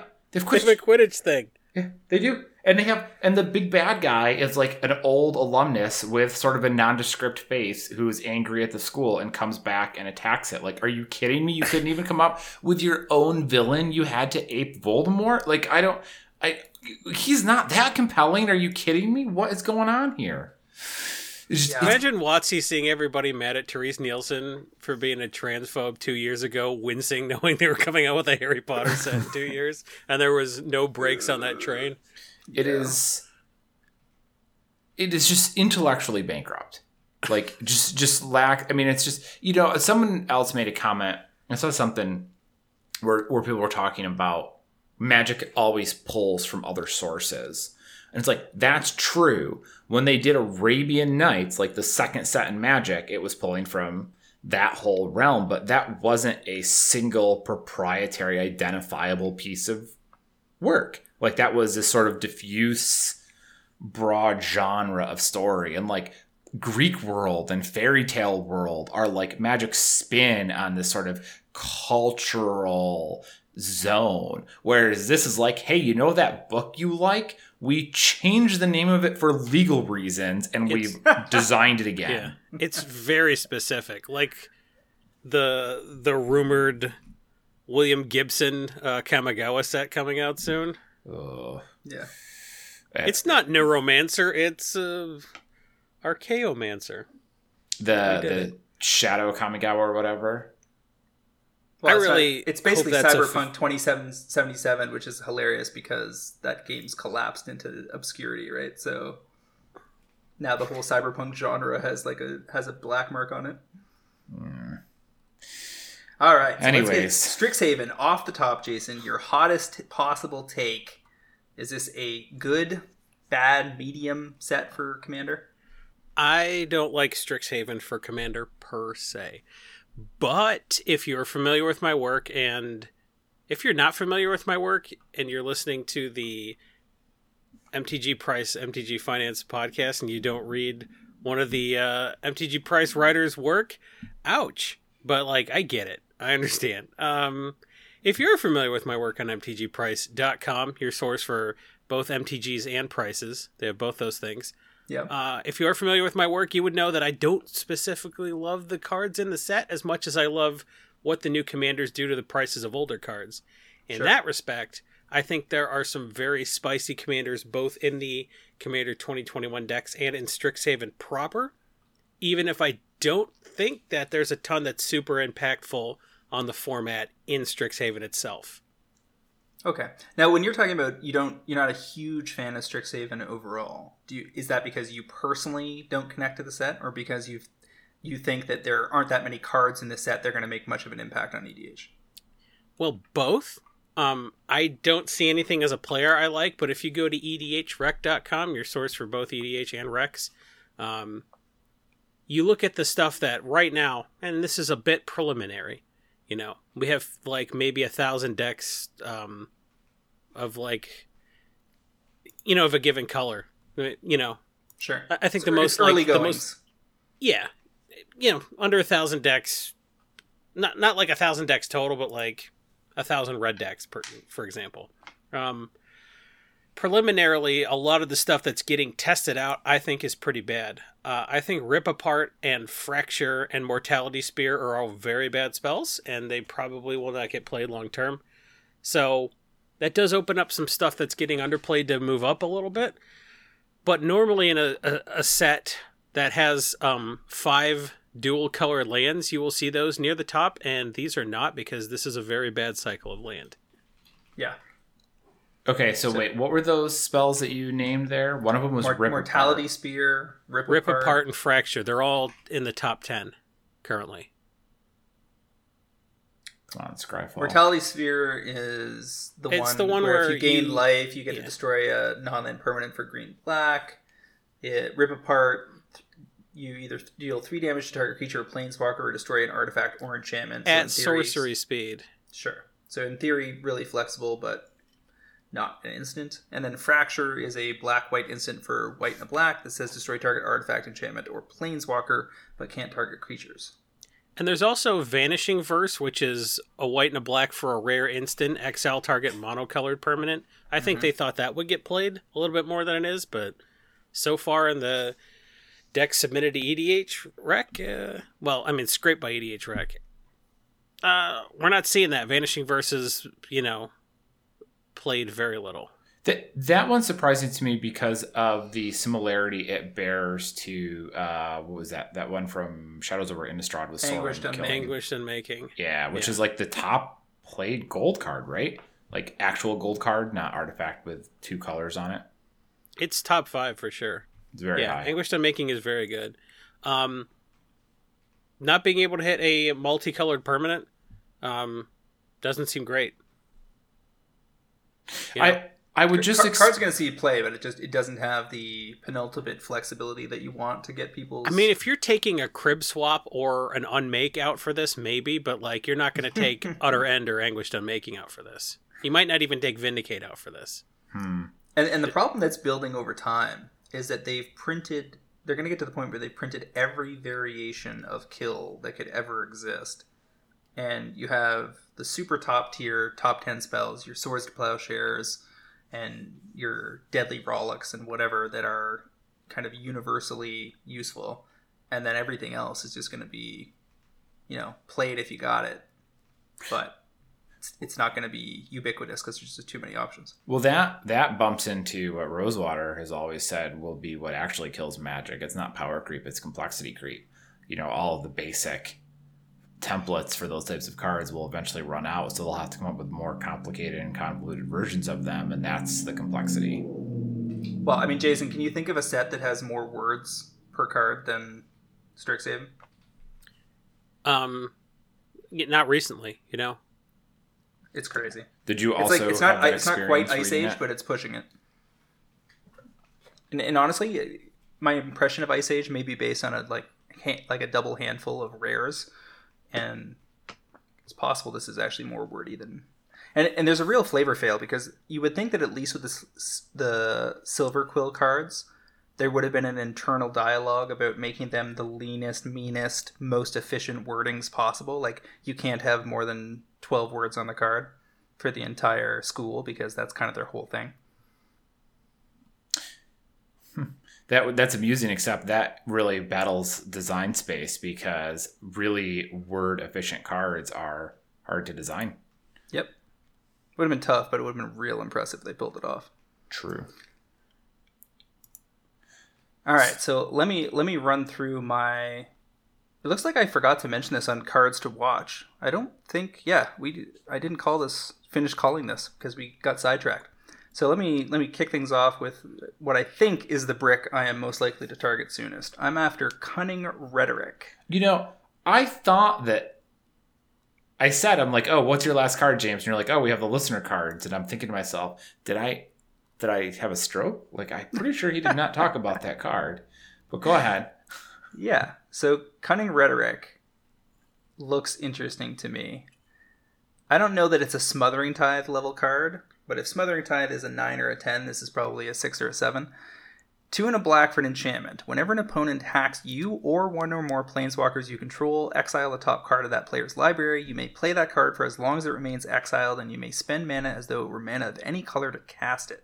So it's a bit of a rattlesnake where they're just giving you resources over and over again to attack you. Um, yeah, it's a mind's dilation that they have an easier time not triggering. People don't like mind's dilation because like, oh, I, I just can't play a spell. But for this is like, oh, I can attack someone but you. Like it, they have an easier time getting around this, so it's it's less offensive, I think. Now I have to compare it to something like a Phyrexian Arena, a super ubiquitous Uber staple, um, or even an Underworld Dreams, where you're going to have be trading small amounts of life for cards over some period of time and be guaranteed to draw them. People can just ignore you, but if they choose to ignore you and not give you the card access, then you know you're getting chance a chance to set up your game plan. No, I actually think that you're comparing this to the wrong card. I don't think this is you. This is in competition with something like Phyrexian Arena. I think this is compared to propaganda or ghostly. No mercy, maybe. Sure.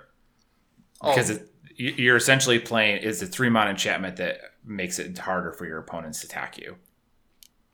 So these are currently going on pre-order somewhere around four or five dollars. I'd like to see them get under four, but I and I don't think this is a future thirty dollar card necessarily, but I could easily see this being a future ten to fifteen dollar card, and buy listing being somewhere between eight and twelve a year from now. Especially because it's not from Strixhaven proper; it's from the commander decks themselves. Oh, this is from the commander decks. Mm-hmm. Strixhaven decks, yeah. Well, that helps. I, I'm I'm admittedly like a touch lukewarm on it. I, I, I, my concern being that it might read better than it plays. Do you have an opinion, Jason? I play a lot of Mind's Dilation. This is my kind of card, but like, my kind of cards aren't necessarily universally picked up. I have to play a lot more webcam with a lot more people because every time I play webcam with someone, everyone's like, "Whoa, Helm of Possession, what's that do?" I'm like, "It does everything. Why aren't you playing Helm of Possession?" I my thinking here is bolstered by the fact that the decks don't have a lot of reprints this year. Like this is the the uh, we're getting commander decks with every set these days, but the spring group of five decks is supposed to be the you know the ultimate annual release and most people were expecting there to be a greater uh, group of reprints worth you know with a higher uh, market value i like it this way uh, that might I be unpopular too. And, but, and in the yeah. absence of those cards whatever's good in here even if it's only medium good should be able to rise faster well, that's that's very fair, and that's that's sort of an invisible aspect of this that makes it hard to evaluate this type of thing because you know I can say, well, the card seems like I, I don't know. I'm not saying it's bad. I'm not. I'm not saying that at all. It's just like I I, I can't quite tell yet. Um, I need more information before I, I really form an opinion about whether it's good or not. But if the supply is so limited compared to what we would normally expect it to be, maybe, you know, it's secretly going to be a lot more rare than we would otherwise anticipate it being. And this could be a Sevinne's Reclamation, where it's a very good card that is not free to achieve its own potential because it is constrained by being in the same $40 deck as a $50 card. Like, if there's something in the deck that's just bonkers, it doesn't really matter what Cunning Rhetoric does, it's just going to be super cheap because it's a free card. Mm-hmm. Now, there is another angle here that I haven't heard a lot of people talking about, but it's going to matter, um, and that's that the Strixhaven Collector Booster, uh, whose contents have mostly been explored from the angle of which of the mystical archive versions am I supposed to be chasing after, has a little sneaky slot that some people may have missed that says one slot is dedicated to an extended art commander card from the Commander 2021 deck. So these five decks we're talking about, that's a rare or mythic from those. So that means there is a non foil extended art cunning rhetoric that only comes out of the collector boosters. Yep. That Yeah. no, that's interesting. And That's I would interesting. imagine that the bet if we can figure out the five best of those, six months out they're going to be dried up and facing very nice buy lists. Yeah, if you look at like a, an extended art Thassa's Oracle, that went up way faster than anybody thought, and it's not even that special. It's just like a little bit more border, but I, I was in on those at thirty-two dollars a playset this time last year, and just sold a set yesterday for one thirty-five. Well, Thassa's Oracle. I mean, that's I don't. Can you even call that an EDH card? I mean, no, it's a CEDH card, and that's that's a hundred card vintage. yeah. I mean, it's it, but it's it's a competitive card. I think it's it's It's more it's a multi-format, no Yeah. multi-format staple. So cunning rhetoric rhetoric is not that. But I'm looking Mhm. to figure out. Like I- personally, I don't see a smothering tithe here in this set, but I see a bunch of stuff that's like another step down below that. And I'm not sure which of the 15 cards I've got my eyes on are going to be the five that I really want to be Well, deep on this collector slot. I, I've made way less money on Smothering Tithe than I have on Rishkar's expertise, right? Like I think Surge to Victory is a Rishkar's expertise in waiting. I think you're going to hit those bulk rares that just get ridiculous versus finding the forty dollar card for twenty five. Jason, Um, do you do you have a card that approximates a smothering tithe, like the thing that you think is going to be most ubiquitous across the greatest number of decks out of either Strixhaven proper or the commander, the five commander decks? I don't think anything's that good or ubiquitous. I think Monologue Tax was the card that I wish they'd made instead of Smothering Tithe, Okay, but it's not Smothering Tithe. right. So you know, I heard you guys on BSB talking about monologue tax, and there's been other dialogues this week. It's I think everybody agrees that because you get you have less guaranteed treasure tokens, it's clearly just an inferior smothering tax smothering tithe. But would you Yeah. if you were running a white deck, would you run this as your second smothering tithe that's kind of worse? You run both. Yeah, sure. you run both. Like So Smothering Tithe didn't make people take land tax out of their deck. They're just like value is value. So are you interested in a brick of monologue tax at Lowe's? It'd have to get pretty low, but yeah, I guess so. Yeah, Um, I think so too. but I, I would also be worried based on what they've said about white specifically. I was very interested in Verge Rangers, and then they came along and made uh, Ranger the Accord or whatever. Um, so I'm real worried about them making a card that is between Monologue Tax and Smothering Tithe Sure, could happen. Yeah, in the next year because it seems like that's what they're trying to do. So I'm a little bit nervous about white cards for EDH specifically right now. It Mm. definitely feels like they're trying to probe for that sweet spot where they can identify the correct way to introduce ramp into white. Because we also have the other one that's worth talking about in the same framework, Archaeomancer's Map, uh, which is an artifact uh, for two and a white.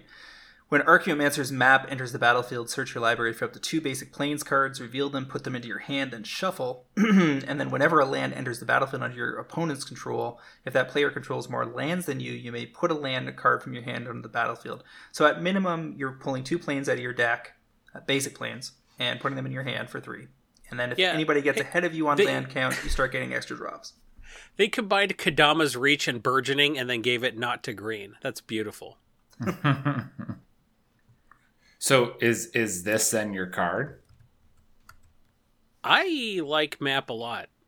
It's they've tried to even the playing field by like pull, holding the other colors back. Like uh what was that um conundrum? The uh, the blue thing they just printed. That uh if they ramp, they bounce a land. Like sure, sure, sure. nobody even cared about that card because holding the other players back doesn't help you get ahead. It's not as satisfying. And even though that works from a gameplay perspective and i liked it as like from a design perspective i guess people weren't really as interested in that as wizards thought they were going to be. People would really rather break parity by getting ahead. Um, it's not as sexy to uh, push other people back unless you're like psych rifting them right? It's got to be really big and splashy and just making them bounce a land if they ramp it, is not splashy. Yeah. So you're just giving the landfall player landfall triggers. Like when people play that against me, I'm like, cool, I have Sakura Tribe Elder. Um, you did it. Or Sakura Hmm. Tribe Scout, I mean. You know, the one that, that taps to put a land Yeah, in play. So, like, I'll just play. do it on everyone's turn. It's fine. Now, there's some subtleties with map because it's an artifact not an enchantment. It looks like it would be an enchantment, but given that it's an artifact in decks like Breya, you can just recycle this out of your yard over and over again and draw a bunch of lands. I, mean, yeah, you're in a Breya deck that's running a bunch of Plains, though. So once you get all your duals out and your uh, Triome, I guess. Yeah, how uh, many basic Plains do I run in Breya? I think one. So Yeah. not as exciting as as mentioned. But white does have access, not necessarily in Breya per se, but if you were in a two color, you know, a Boros flavored artifact recursion deck, which they've given us a bunch of tools for here.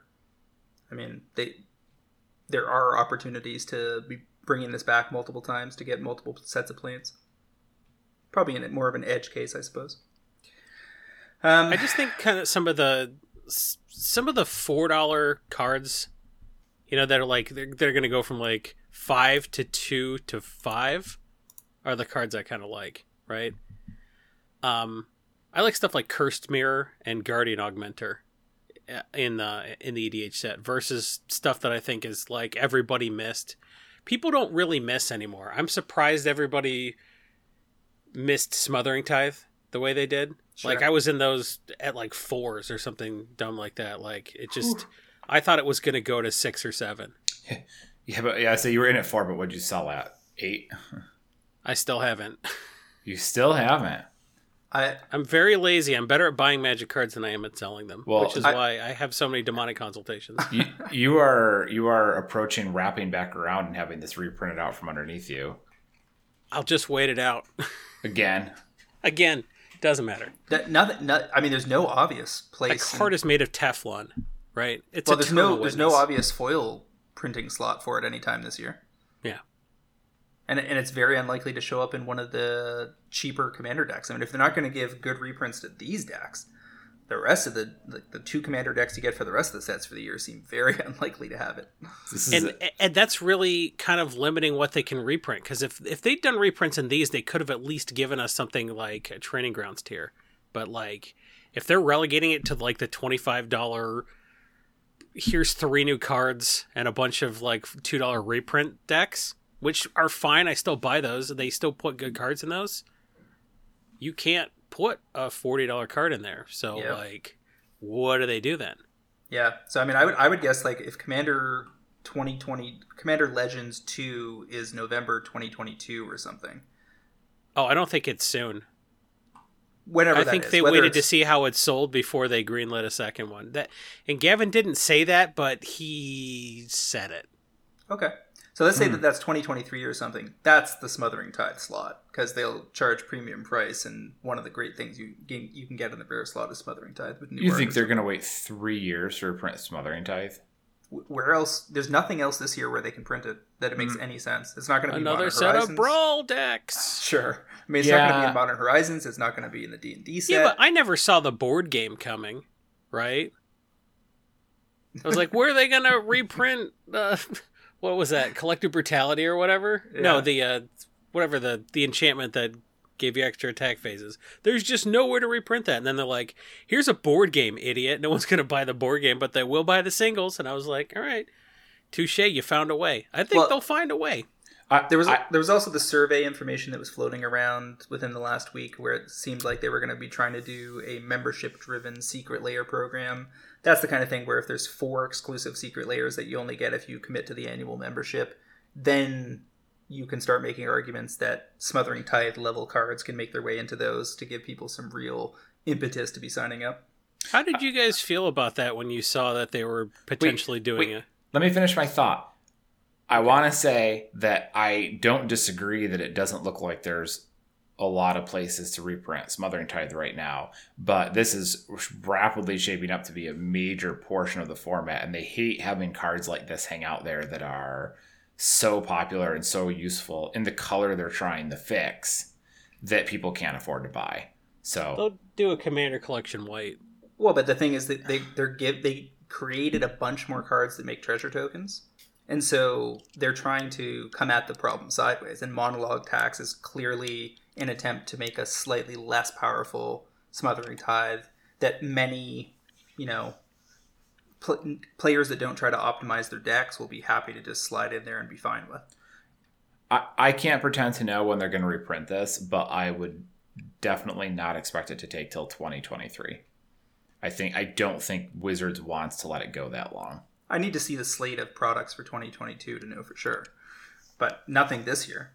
Um, to your question about the Secret Lair stuff, it, Yeah. it, it really rubbed me the wrong way when I first looked at it. Like, I'm just like, man, you guys are just turning this to 11. But it doesn't look good. Like, neither of those options looked like something basically anyone would buy because they're so bad. Why am I paying $300 a year for I mean, what do you get out of it? Like you would get you were getting a 10% discount on Secret Lairs, which like okay, if you buy every single Secret Lair in a year, I don't even think that's $300 at 10% off. Um, unless there's some very expensive ones, and even then that's pushing it. And I mean, what are going to be in those super special Secret Lairs that are going to make this worth it? And the $100 A one folded up hundred dollar bill is in there. If it's a secret Secret Lair, then it's It'll be it's a- just you just awesome. flip it. You know, like I just made money. The Walking Dead Secret Lairs were whatever, but I just flipped them. I didn't care. So if you're buying them to flip them, having exclusive Secret Lairs, I think will pay themselves off. Well, yes, but it'll only pay themselves off because nobody else, no one will buy the damn thing. So there'll only be 40 people who have got access to them, essentially. I I strongly disagree with that. The I, I think that that whole program is a nod to them understanding that the whales have kept them afloat during COVID, and are a segment that they've undermined over time, and that they're going to want to mine a lot harder moving forward now that they've seen how resilient the collectibles industry was to this whole situation this year. And you got to understand there are like how much Secret Lair do you have to buy to be willing to have a $300 membership well you probably if you're getting 10% off you're going to you want to be spending 3000 a year. So if Secret Lairs are 30 a piece you got to be buying 100 Secret Lairs. If there's 10 Secret Lairs a year then you're buying 10 uh, 10 units per Secret Lair and you're getting the four other ones. There's a bunch of people in our discord that are in that position. There are people if you look at TCGplayer and what happens when Secret Lairs land there are usually several dozen uh, vendors that are that deep on the product. And this is basically encouraging vendors to deal direct with Wizards instead of with their distributors to get access to a product that is reliably gaining ground. A hmm. lot of a lot of vendors shied away from the Secret Lair because they were like, "Well, fuck this. I'm not gonna I'm not gonna pay full retail for this shit because then what am I gonna sell it for?" But now, a year later, you look back at what most of those Secret Lairs are going for, And they found out what they're going to sell them for. yeah, like, exactly. They look like bargains at thirty dollars and forty dollars because a lot of them are worth upwards of seventy five to hundred. But I'm not saying any of that's wrong. I'm just saying that the number of people who are going to engage in that type of thing is is low. Sure, but Right, they, it, like- it- that that program is not aimed at the at twenty million Magic players. It's aimed at five thousand people. Well, I Very mean, very specifically. If that's Named a, the the people in our Discord, right? yeah. I mean, if that's the case, that's fine, and that's essentially what I figured would happen. Is you know when you look at that one that costs three hundred dollars, you're like, okay, this is not for the people on my timeline who are EDH players. This is not for uh, Shivam and and all of those guys who talk about what deck they're going to build this week. This is for Mike Cafferty and Liz and, and people in our Sure. Discord who do this as a business. This is essentially the commercial version of Secret Lair. So there will be people who will buy it, it just won't be that many. They they should do three options, and I'm I'm guessing this is where they'll end up. The buy whenever you want, no commitments. The Which is what they do today. The 90 yeah exactly the $99 a year and you get access to the the bonus Secret Lairs you can't get access to otherwise and you got to sign up for it up front That was not in the hundred dollar version, right? That was only It- the it three was. hundred dollar version. it was it No, was it the was discount that was missing the discount was missing Yeah. and then Oh, okay. and then i think there will be a vendor tier that includes the discount So essentially, you just think they're going to do what was in the survey. It could easily depending be, on the results of the survey. Sure, I mean they're gonna they're gonna respond to the survey results and, and adjust accordingly. But I, I would imagine if I was doing it, it costs them basically nothing to support the tiers. They're already clearly planning on doing some ultra sweet Secret Lairs that you can only get access to if you give them more money up front. so everything else beyond that is is just semantics, right? Like they can just they'll it's just how they type out the words on the website that explain the policy. Um, I think it's going to be I think it's going to be a huge hit for whales um, because whatever it is, having Secret Lairs where you had to sign up last year to get access to, to like a smothering tithe foil extended art by Seb McKinnon, everyone will go ape shit and be like, wow, that was the greatest value ever. Like that one card in the third one is worth the entire year's membership. And it's going to be end up like, keep in mind that they've already done this, not at Wizards, but at Hasbro. Hasbro yeah. Pulse is Hasbro's direct to consumer uh, e commerce platform. And they did things like the Unicron that was you had to pre fund a year early and spend several hundred dollars on, and now they're going for two grand or whatever. Yep. They did the the Jabba the Hutt skiff uh, or whatever that you had to pre-fund. There's all sorts of Transformers and Star Wars exclusives on Pulse that you have to be a member to get access to. San Diego Comic Con exclusives get dealt with that way these days. Um, so this is not new for Hasbro. This is just Wizards finally getting into sync with what Hasbro already thinks they're supposed to be doing with direct to consumer. it's it's treating the cards more like collectibles. Yeah. Than like strict strictly like game pieces, right? Correct. Like Hasbro can't make any money selling a chance card for Monopoly, but dealing yep, yep, yep. It, dealing with it as a, a, Monopoly set that's exclusive. I think and, I think Wizards can learn a few things from Hasbro. I think there's a lot of mistakes they could make listening to Hasbro people, but true. I mean, on the digital side, that's pretty much all they've done across the board. It's it's not like I hate the product it was you know the, the idea behind it. And as i it, my first blush was like this is almost offensive. But when i stopped and thought about it i'm like i guess it doesn't really matter. Like it's it just doesn't matter because the the people who who are into it from a i'm gonna i'm gonna be able to make money off this. Mike cafferty's are gonna buy it and they'll be happy with it uh, and everyone else will just buy the singles for those super premium ones and, and they'll live with it because they paid you know $90 for the one card they wanted out of it. Uh, yep. and didn't have to commit to everything else. Like it's fine. At the end of the day it's just not a product that's meant for most people. And i guess i think that's probably where most of the the bristling that kind of people experience was was just this isn't for me. This is garbage. And well, there's also the there's also the whole like this is wizards being money grubbing, getting more money. Well, yes, yes true, and that's what they do because that's they're a profit engine and that's all they know how to do. But it's also a silly accusation to make because the alternative, if you compare it to their original business model, is that you have a much less efficient system. In the original Magic model, they pay a printing company, a third party printing company, to print their product, and then that company has to give it to a logistics warehousing company that has to transport it to a bunch of individual stores, and then those individual stores have to sell it to you. Whereas this is removes a bunch of that fat in the middle, and then they get to keep a, a higher margin. Well, How's KeyForge doing these days? Because KeyForge is the the game that everyone complaining about this sort of thing that's the game they want, but they're not playing Keyforge because Keyforge sucks. Well, and, not, key, and the card's and, not being collectible. Well, and the funny thing is, Keyforge supposedly is a good game, like fun to play. But as with lots of other things, like there's a there's a game that's basically like Magic, but everything either costs zero or one, called Epic, where it's a yeah, and that game is super fun and super cheap, and you could easily replace Magic in your life with Epic, and be totally fine um, and they put out multiple iterations over several years, and th- they've all been fun.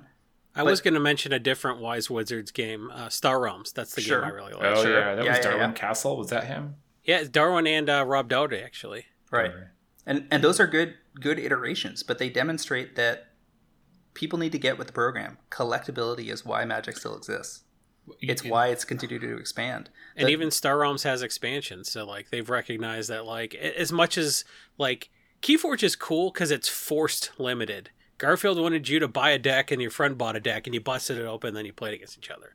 You know, That's what Keyforge is. Is like, no, this is your deck, idiot. No, no point in going on eBay and buying more cards because you can't play them. This is this is your deck list. I gave it to you. It's random.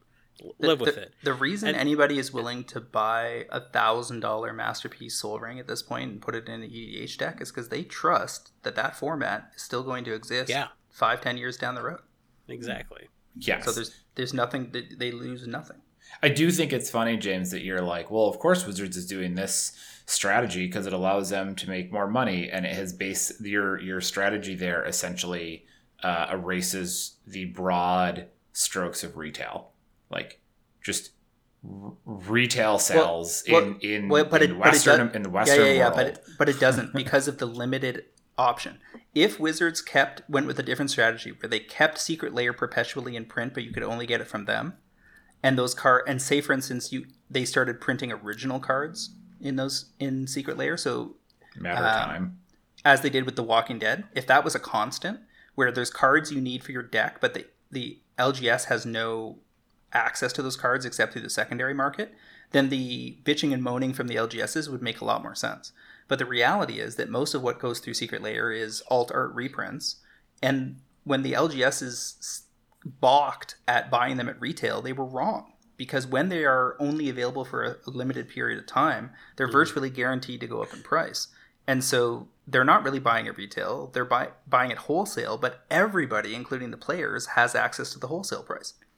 Uh, what I was saying is your, your your point was well they get rid of you know the guys who have to ship the product and blah blah blah like you're cutting all the middlemen out and it's like sure I don't disagree with any of that but why is that not that should just become the case for every form of retail Well, we're which but it kind we are- of is too well, right well, that's just it. happening. During COVID, the billionaires all became even greater billionaires because that's exactly what happened.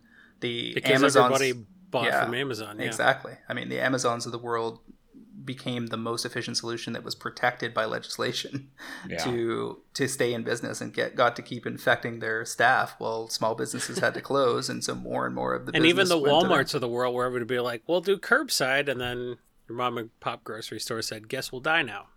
Yeah, and, it, and by no means am I advocating that like Wizards' march to late towards the perils of late stage capitalism is like to be ignored. Everybody should keep fighting the good fight, but you have to accept that if you're engaging with Magic, you're engaging with this. This is gonna be the thing. There is no amount of Twitter bitching that's ever gonna change that, and it's super apparent that programs like Secret Lair are net positive for players that get involved because the vast majority of them go up in price. So as long as they keep the program relatively along the same lines, where you have you know sexy reprints by strong artists that are time limited and aren't printed like they we, we figure that print runs are somewhere between 10,000 and 30,000 for most Secret Lairs. That's a very solid uh, interval to make for strong collectibles. I mean, if they were printing, if they were printing them at the same level as standard sets, that would be a different matter. And if they were printing new cards, that would be a different matter. But it, it's looking pretty good. They're just giving people that want to throw more money at Wizards an opportunity to do that. And like, I think FOMO is, it's just, it's something you got to get over.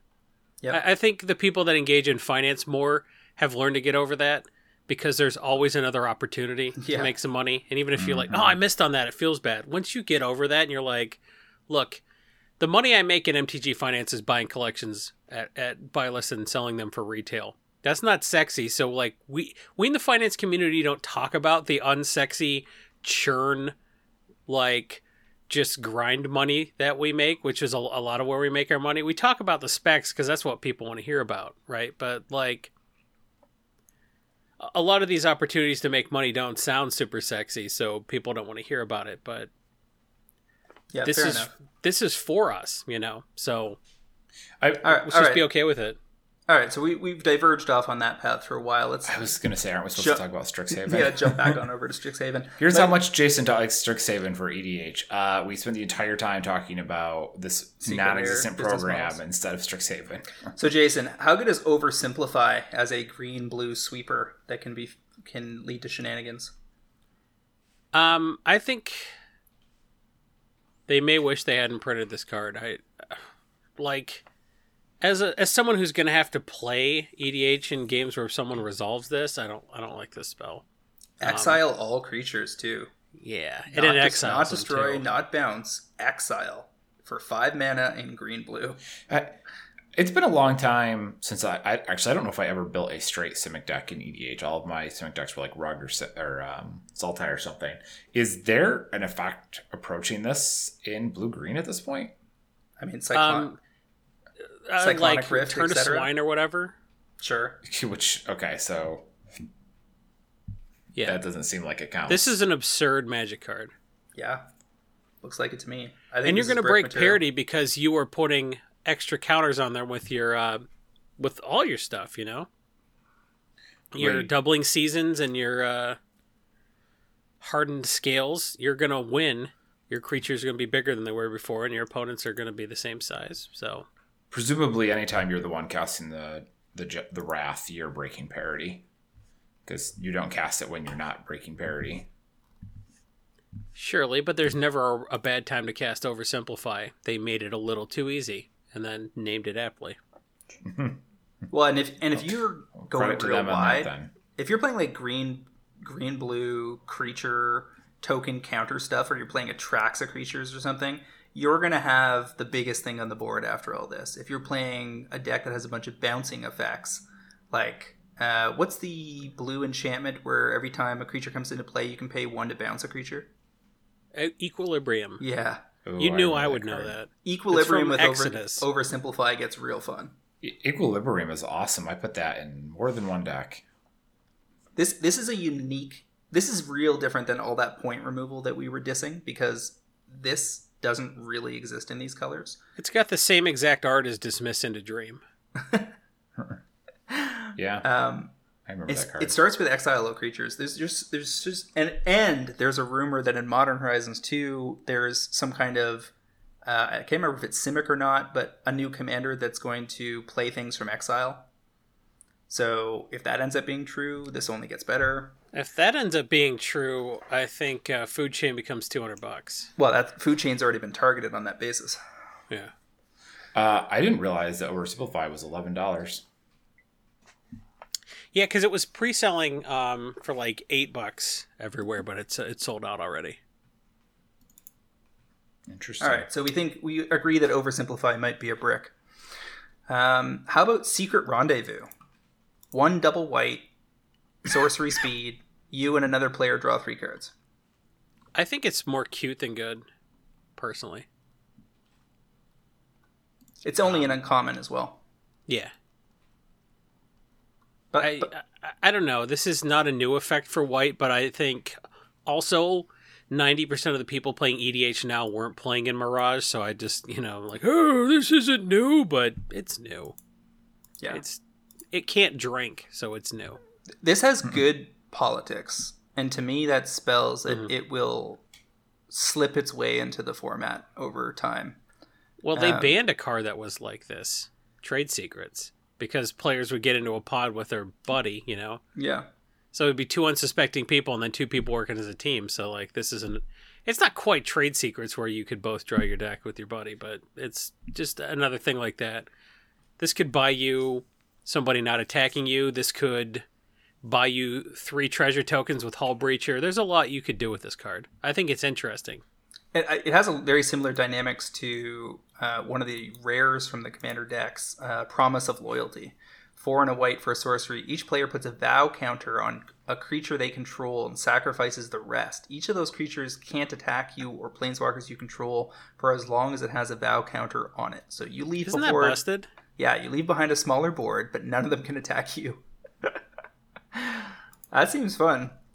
I really like them ever since they printed Thantis, them sort of like we don't like those big intractable boards. We like people attacking, and if we have to force them to attack to get them to attack, so be it. I really like all kind of the vows. The vows are great. Anything where you can make someone have to attack and not attack you, you're doing two good things to make the game faster. And I I I think this is kind of an absurd card. Yeah, it looks pretty good. Because when you cataclysm somebody, they're like, "Oh, I get to keep one creature." Well, it's coming at your face, but it can't even do that. How dirty is that? I, I like the push towards increasing people the the requirements essentially of people to attack and keep the board flowing because those board stalls were frequent and frustrating. And and designing the board the cards a little bit to, to tweak that I agree is is healthy for the format. We're gonna have more fun games playing these cards. Yeah, I think it's some of the most interesting design space they've explored for Commander. The influencing the the game flow and keeping things moving. Um, Why I like Insurrection so much is just like if if you're gonna want to play a three hour game where nobody attacks, I refuse. okay, Insurrection I hate, but that's uh Well, right, it's a I I think the best thing about. Insurrection is if you played a bunch of mana ramp to play Insurrection on turn one, it would do literally nothing. I love a game ending spell that like you can't make good by playing it early. Insurrection is only good when when it ends the game that needs to end. I, I don't. Well, okay. I don't know. My problem with insurrection was always that you had this card where one person isn't necessarily doing a lot, or maybe they are, but you have a you have a game at parity. Like the game can be moving, things can be happening, creatures are in play, stuff is occurring, and then somebody resolves insurrection and nobody has a counter, and everyone on the table's dead. Like it just the game just ends like. It just it just isn't an interesting way for a game to end, in my opinion. I think it's no less interesting than someone just taking a five minute turn where all they do is mill themselves in Thassa's Oracle. I mean that's Like- bad. T- that's bad too. And so is uh, what call it? That one that like the nine mana put every creature in every graveyard into play under your control. Okay. Rise of the Dark Realms. You're just naming 75% cards to hurt me. Those that's I, I don't think that card's fun either. A little better than insurrection because it I, I seems think nine more mana likely is the sweet spot where you can allow people to have game winning effects. And the table has to be ready to either deal with them or accept the loss and move on. I have 15 EDH decks. I would like to have a three hour game session be more than one game. Sure. And Jason has played those kind of cards against tables I've been involved in a few times, and it just makes sense to me. Like, I have no problem shuffling up once we've been playing for 30 minutes. Uh, me neither. It's not like I want to. I, I don't love three hour games either, and I agree they have to end. But it, I don't. know, Those cards feel like they're usually unnatural ends to to the game. Like, Well, I mean, it can be like seven mana and the text says you win the game. And I've never seen insurrection be anything other than that. Yeah. But like Alright. everybody has to help. If you cast Insurrection on turn one, you wouldn't win the game, and that's what I like about it. Okay, I, I Because if they printed a if they printed a card that cost the exact same amount of mana as Insurrection, and all it said was you win the game, players would build decks where they tutor for it and like ramp into it and play it on turn one. Well, right. I mean, I'm not. You could make a worse version of the card. I'm not arguing that, uh, or or a version of the card that's less fun. But if you want to debate, chat EDH with me. You know, invite me to brainstorm. We're here to talk about Strixhaven, right? We gotta. All right, really so I- cannot I stay gotta- I I think we're here. I think we're done personally. I- I've got a pair of sneaky cards here I want to talk about. yeah, let's do it. Rush Rebirth and Double Major. Rush, Yeah. Re- Rushed Rebirth, green and black. Instant. Choose target creature. When that creature dies this turn, search your library for a creature card with lesser mana, mana value. Put it onto the battlefield tapped, then shuffle. This is a creature tutor that puts it right into play. And Yes. it doesn't exile itself, so you can cast this. You can bring this card back later with some green return card to hand effect, and then do this again later in the game when it completes your combo, wins the game, or brings out something ridiculous. And you can just there's very little opportunity cost to sitting on this in your hand. At some point in relatively early in the game, by turn four, five, or six, somebody is going to kill something of note. It doesn't And- even have to be your creature. I think some people miss that the first time they read Yeah. this. And it doesn't have to be a creature. that you, yeah. And it doesn't even have to be a creature you killed. It's Right. just somebody's creature dies, and you're going to get something that has a lesser mana value and put it right into play. That is a sneaky good tutor. You know what's funny? I think this card is twice as good as Double Major, and it's worth half as much money currently. It's pre-selling for half as much. Yeah, that's right. Dollar dollar ninety nine at Cool Stuff Inc. versus three ninety nine for Double Major. Yeah, I didn't really find double major to be that compelling. Like It's fork. Yeah. But for your commander, no, not fork because it's top, tar- copy target creature spell. Yeah, yeah, but it, it forks your commander is the thing. It's dude fork, yeah. Yeah, Yeah, like the- in Atraxa, I would. I would fool around with this. I don't know if I would earn a permanent slot, but I would at least check to see if on six mana I want to cast double major plus Atraxa and have two Atraxa proliferate twice at the end of turn, and have two four four vigilance flying death strike, blah blah blahs in play. Two toothies. Ooh. Ah, yeah. There's there's a bunch of commanders like two Thrasios. That card's busted on its own. I, I I think I missed both that it's creature and makes it not makes it non legendary. Yeah. so I guess it's better in that regard than I initially thought. And, and the thing I like about both these cards is these are open-ended cards. They don't require a specific synergy. Like a creature's always going to die, and you're almost always going to have some creature worth going to get in green black, and in green blue, copying a creature that you're that you control, a creature spell that you are casting, seems very likely to take place as well, and that will be true no matter what commanders they print in the future. So. If these cards don't get a reprint for a while, they have to make us money. You know what's really funny? Body of research is completely in the toilet. It's like the fiftieth highest ranked card or sixtieth or something like that. It's real low. Right. Um, and I think that's correct. I think body of research. What what was it? LSV's thought experiment. He's like, Twenty twenty for five. yeah, twenty twenty for five or something like that. Like you could make a twenty twenty for two, and if it has no evasion, I don't know. I, I I think body of research is kind of just it's a real Timmy card, and like I will trade this to Timmy, you know, and Timmy will be super happy with getting this. Um, but like. I, I don't know. I'm just I, I'm sort of gratified to see a card that everyone's like, "Well, is this bannable?" Like, People asked if this card was bannable. I mean, greater good, and then you just draw your deck. So Okay, I, I mean, sure, like, sure. Do you need more ways to draw your deck? It doesn't seem Yeah, like you're right? really hurting So-. I, I looked at body research and thought that this basically was not playable in EDH. I would not pay six mana for a infinite infinite creature in that format. Well, I have something a little more controversial. I don't think Dragon's Approach is the card everybody thinks it is. Dragon's Approach. It's the um, it's the seven dwarves of this set. You uh, you can deal three damage to each opponent, and Oh, then yes, you can yes, exile yes, it and four copies out of your yard to go get a dragon. sure. This isn't seven dwarves. This isn't persistent petitioners or relentless rats. Um, I think everyone's looking at the prices of those cards, and I really don't see this being a five dollar foil in a year the way uh, Seven Dwarfs got there. It's pretty cute in five color changelings, though.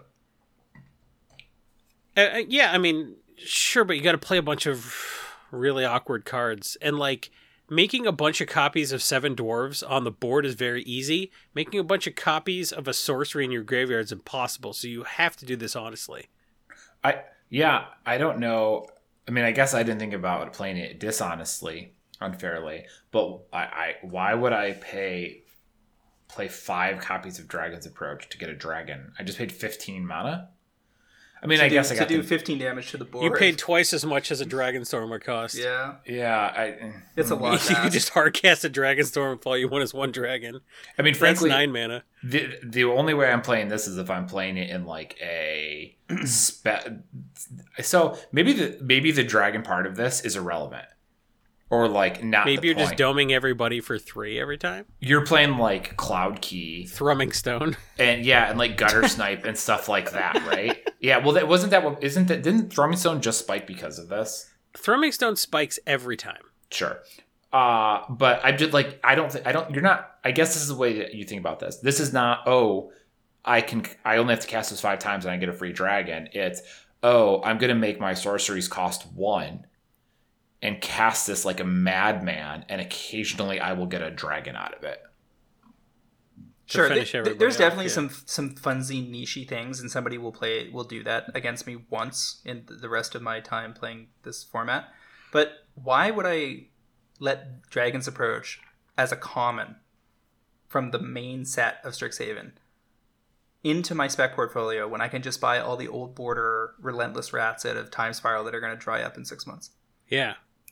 Well, if you're buying Dragon's Approach for a quarter, maybe. Or pulling them out of draft chaff. I- Like, you know I'd how many persistent have- petitioners I just pulled out of the garbage? Sure, Sure, sure, sure. But I, right. I don't even think this is worth like that much. I, I think people are like every time they do this, everyone's gonna be like, "Oh, it's a," because they're like, "Oh, I missed on petitioners and I missed on seven dwarves and I'm never gonna miss again." Well, I don't think they're gonna do another seven dwarves again. It's ne- There's never gonna be another one that's that good. I don't think. We'll see. Uh, how about Wait. Ar- Archmage Emeritus? Two double blue, two two, human wizard, magecraft. Whenever you cast a cop or copy an instant or sorcery spell, draw a card. Is this the Beast Whisperer of this set? Yes. Yeah. Uh, based on preliminary data, it's in terms of percentage inclusion, it's the number two card in the set. I, this is probably a brick.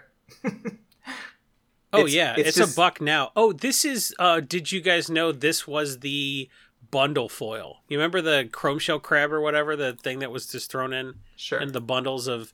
This is the bundle foil, and the bundle foil doesn't look great. It's really dark. I like the set art better. So I think there's. I, I wrote about this in my um, MTG Price article uh, on Tuesday of this week. So when you're hearing this, you can go find it already. Um, I uh, I don't know if there's money to be made here, just because like it being a bundle foil kind of throws everything off. Because if you look at that crab's not worth anything. So It's, it's also worth noticing noting that Beast Whisperer has caught a couple of reprints along the way and is basically stuck at two dollars. yeah, and Beast Whisperer is just a, a broken card. I mean, it's Beast Whisperer for spells, so like that's cool. So. Uh, I I like it a lot. I don't know if there's money to be made per se, just because like it's a non-mythic in the main set, and then also every bundle has got a foil of it. Sure. You might be stuck waiting for a a new version of it to get printed. Well, there's an A cool extended art version. again in the collector boosters as well. Yeah, I mean that's probably the right play, I suppose, Yeah. when it comes to this card. But Yeah. the the alternate art on the bundle foil could matter, but uh, maybe not. Who knows? All right. How about Vanishing Verse? I like Vanishing Verse. Uh, a little bit, but I again we kind of talked about it a little bit earlier. I don't think you cut. I think you cut a bad removal spell for this, but I don't know that you cut Utter End or um, Anguished Unmaking for this, and I don't even know if you cut Vindicate, despite this being an instant. I think it's a little too narrow, and it's probably you're you're going to be hard pressed to cut something that's a little uh, wider It, for this. It also looks like something they will just print into some more commander decks within the year. There's, it doesn't re- reference Strixhaven in any way. Is this a cycle? Hmm. Because I don't think there, there's a red white one in rare. There, I see like five uncommon red white, like Lorehold excavation and and rip apart. Is this? I don't Rip know. It, Apart's it seems like uncommon, there's a yeah. cycle. But Vanishing Verse to me is, I mean, I, I look at it and I go, okay, your opponents are almost always going to have a target. Usually going to have a target for this. You can't hit artifacts, you can't hit multicolored cards, but like, what are the odds your opponent has all gold cards and artifacts? Like, eh, like it could happen, but you're also playing against four, three other people usually. So someone's bound to have a couple targets. But the the problem there is, are they any target? You know, when you're playing Anguished Unmaking, you're playing it because you absolutely positively have to get rid of that permanent. That's Yeah. going to. You're just going to problem, and this might not incidentally tag somebody's Rhystic study just because you have it and you're like, I can play it. Right. Yeah. That that's my concern here. I, I could see this being like they do a Secret Lair, Seb McKinnon does the art, and then that's the Vanishing Verse you want to have copies of. I mean, Jason, did you figure out what uh, But it could- who the favorite who Jason's favorite James's favorite artist is yet? yeah, right. Well, that's the one that makes people money automatically. But what was that? Uh, that really bad so- two white man of swords to plowshares that they thought everyone was gonna love. So they're like, "Here's an alternate version of it," and everyone's like, "Yeah, we don't care." Winds of this card." Horizon. Yeah. Yeah. So this could be that if they did a Secret Lair, like people are gonna love Vanishing Verse. They like Vindicate, and that's a sorcery, and everyone's like, "Yeah, I would play on Makeover this." So I don't, I don't really know. I, I don't think anything that like is, becomes narrower by like removing a mana from its cost. I don't think that matters in Commander, where the curve starts at six, right? Like uh, making something cheaper is great for like legacy and modern and standard and stuff like that, but like making a card worse by carving off a mana isn't great in EDH. We would rather have a more expensive card do more. So I that's that's why I think Vanishing Verse wasn't made for EDH and that's why I don't care that it's not great. I think in standard this could be pretty nasty.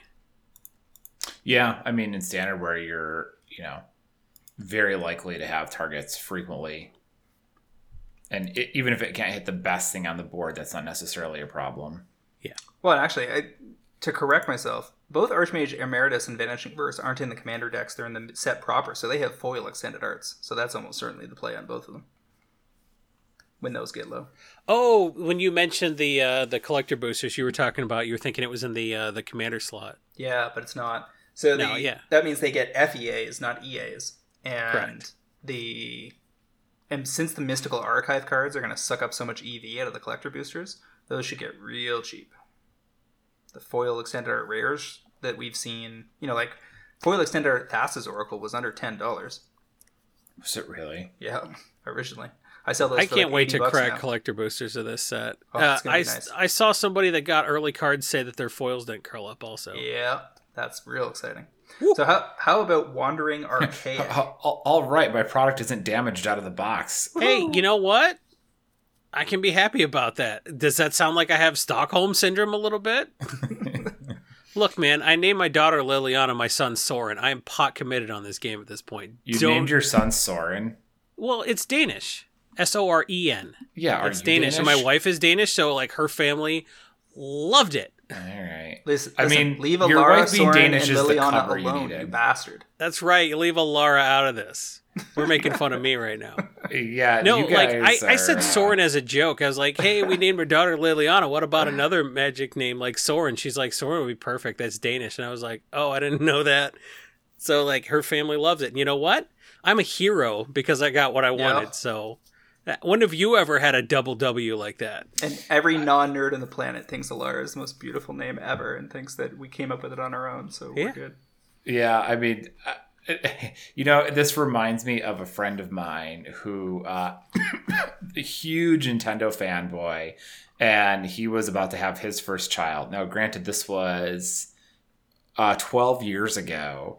And he's like, okay, so we're talking about names for our kid, and my wife's Italian, right? So I, I figured I, but she doesn't want to name the kid Mario. I, I think that I don't understand why she doesn't want to name Mario. And every single one of his friends is like, there is no goddamn way you can name your child You Mario. can't. Like you Yeah, are that's- such a Nintendo fanboy. Like that will be like do not try and give us this bullshit about, you know, being an Italian name for her. This is clearly for you and don't do that. And Is then he- they named the kid Waluigi, so everybody wins.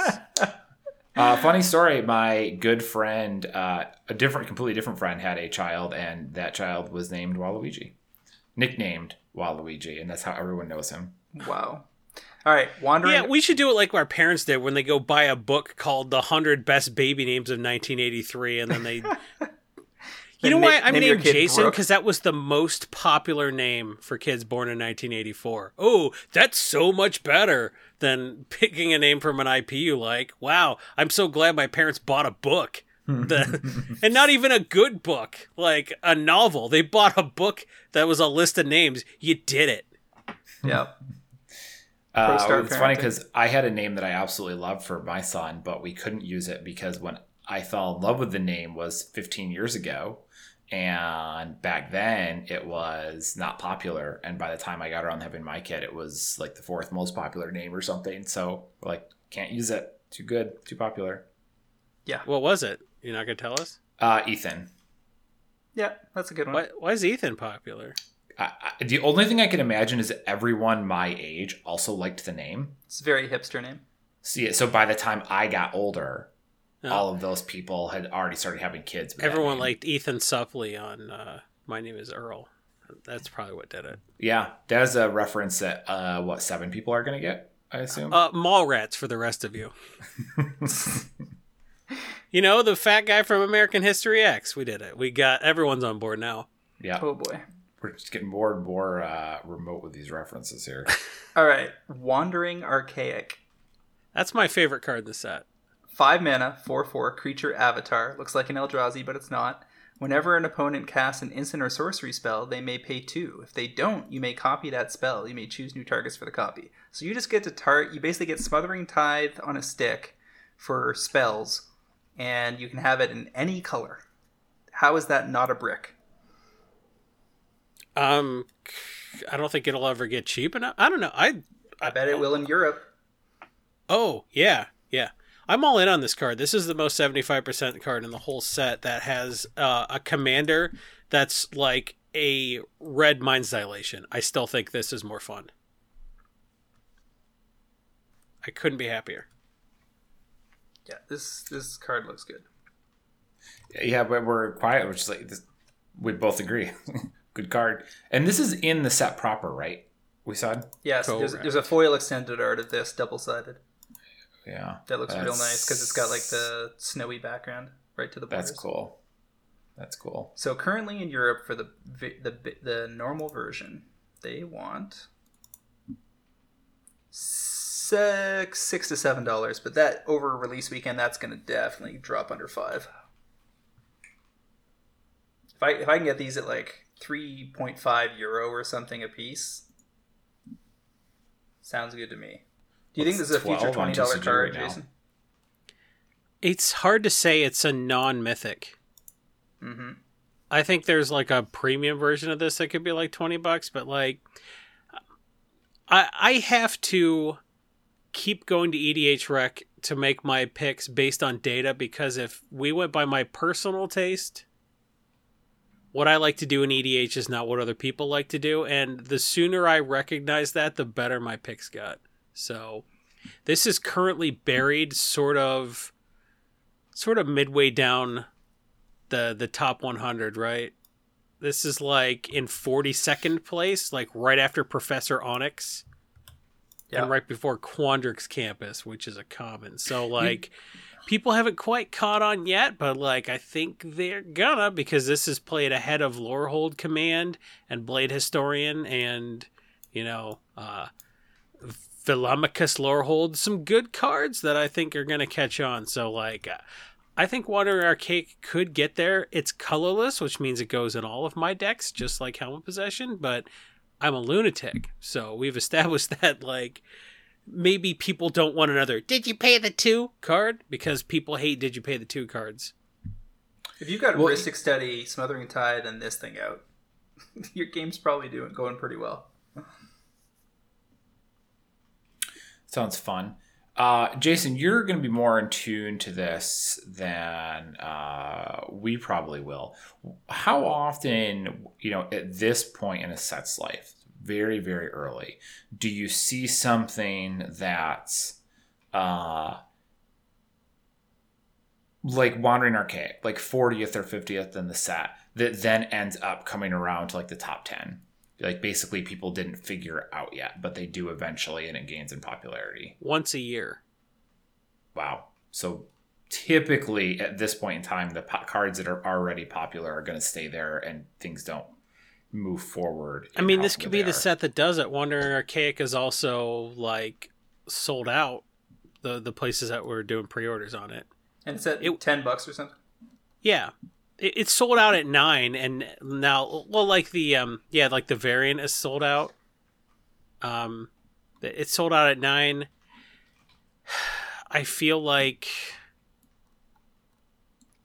I I feel like this comes down from like ten or eleven. I mean, it's a non-mythic. If you look at if you look at Kaldheim, if you look at the number of cards above ten dollars, there's like twelve cards above ten dollars, and it's like three different versions of four cards. So like, I don't want to pay ten bucks for this, but if this hits three, like, I'm super interested.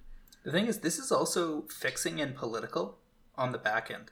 And in decks where you can play that side of it, drop a creature in the yard and Yeah. return, and return it as a creature, you can get some serious mileage out of this thing. Because Well- there's a problem on the table, it's going to kill everybody. So you cast Explore the Vast Lands. Everybody looks at the top five cards of the library.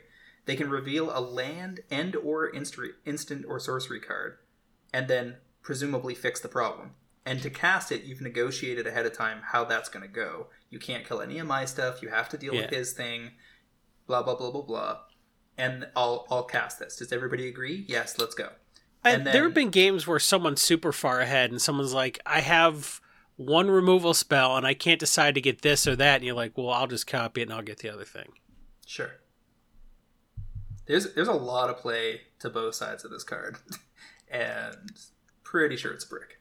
Now I don't want it at ten at all. I want to see it get down, Of course not. well under four. But if it gets there, I'll be I'll certainly be picking some up. Now let's talk a little bit about the commanders that seem like they're they're sticking their neck out as the most favored. From the main set, looks so far it looks like Extus Oriq Overlord, lapping everything. Yeah. I, who I also so- flagged last week with Travis saying I thought this thing looks sick. Now, I and I was just gonna say, I, I admit that you know I said to James last week I didn't think that card was that good. I didn't think he was that So it's, interesting. it's one white, double black, two four human warlock, double strike. Whenever you cast or copy an instant or sorcery spell, return target non-legendary creature card from your graveyard to your hand. And then the flip side of it is Awaken the Blood Avatar, six uh, black red. As an additional cost to cast a spell, you can sacrifice any number of creatures, reduce the cost by two for each one you do. Each opponent sacks a creature, create a 3 6 black and red avatar creature token with haste, and whenever this creature attacks, it deals 3 damage to each opponent. I think we can both agree you're probably casting the front side of this a lot more often than the back. Uh, not me, but yeah, I could see that. Do you have any thoughts as to why this is doing so well, Jason? Oh, it's so cool. It's The- so cool. It's a it's a an it's a sorcery on the back and a, a brutal sorcery, right? Like the front is cool because like you can just keep getting Endrek Sahr Master Breeder back and just like doing really ridiculous stuff with your token generators. Um, it's three colors, you know, so you you get to play a Mardu deck, which is cool. And Awaken the Blood Avatar is just a really just brutal spell. And if you have a bunch of expendable Thrull tokens, you know, to throw at this and play this for two mana. Um, second creatures reduces commander tax, which means you can always play this for a black and a red if you're good enough at generating tokens. Mhm. And uh, if you're good enough at having, you know, anointed procession, you could get two of those uh, stupid red avatar tokens. Like, uh, there's a, a lot to like about Awaken the Blood Avatar, and um, Extus is just. It's got one of the better Magecraft triggers in the whole set. It doesn't have that stupid like, oh, congrats, you got Chain of Smog sort of Magecraft trigger, but it's got to just, oh, you played a removal spell and now you get a creature back. Um, I think it does more things than a lot of the other uh, commanders in the set, which I think are a little too fair. Um, I thought they would have. I thought when they said there were five dragons, they would have at least one good one, and I was wrong there. So that sucked. Yeah, it's kind of it's kind of crazy that they went they burned their elder dragon token and gave us a bunch of medium dragons. right? They're all fine. Like these cards will see play, but th- there's no Uros or or Kroxas here, which is which I mean, am sure the competitive players are thrilled about. Um, you do need to take a break from that stuff uh, to Yeah. keep the keep the formats flowing. It is Um, interesting that they printed five new Elder Dragons for the first. And when was a lot? They don't print those very often. Nope. And uh, they're not like basically not even worth talking about. I know, I know. All right, so over over in the commander decks, I think we can all agree Adrix and Nev twin casters is probably the thing. Two green blue, two two Merfolk wizard, both good tribes. Ward two, so you have to ca- pay two more to target these. And if one or more tokens would be created under your control, twice that many of those tokens are created instead. So it just leans into every doubling season, parallel lives nonsense thing that Simic players already have at their disposal. Yep. It's funny. Uh, Adrix and Nev is the number one card in the set in terms of percentage inclusion, but it's not the number one commander. It's number three in terms of raw number of decks Right, right, built right. with it in the command zone, Right. which tells me that people are excited to add Adrix and Nev to an existing Simic uh, bullshit deck, right? But like they're not as sure about whether they want to build around it, which is fine. People are going to do both, and when they do both, the card's price actually matters. Yeah, because if exactly because a commander by that is only ever played as a commander may not be a good spec, but a commander that fits in other decks may well be. The Look. I mean, if I'm running Atraxa, I'm putting Adrix in the deck, not rebuilding for Adrix. So, based on what I saw on Twitter, I would have expected uh, Gyome, Master Chef, to be number one. He's uh, in the middle of the pack. So, um, I expect him to go up a little bit just because I think he's novel. And I didn't expect him to to get built less than the professor, who's also a bear. What's that lecture like, by the way? Just being lectured by a bear? Rah rah rah rah rah. Salmon, Yeah, salmon is exactly. yummy. It's Did like, you? what, uh, what, what is that class? It's like, uh, well, you know, we had a permanent substitute teacher for three months of the semester because the professor had to go hibernate. uh, noted controversial poster Matt Sperling pointed out that they uh, really failed on that card because it, it should have been a flip card, and when you turn it over, it was like the professor patience, and uh, you know the end of their patience has been reached, and it's just like a huge bear that beats the snot out of you. Um, also, isn't that card named like Ruxus? Ruxa.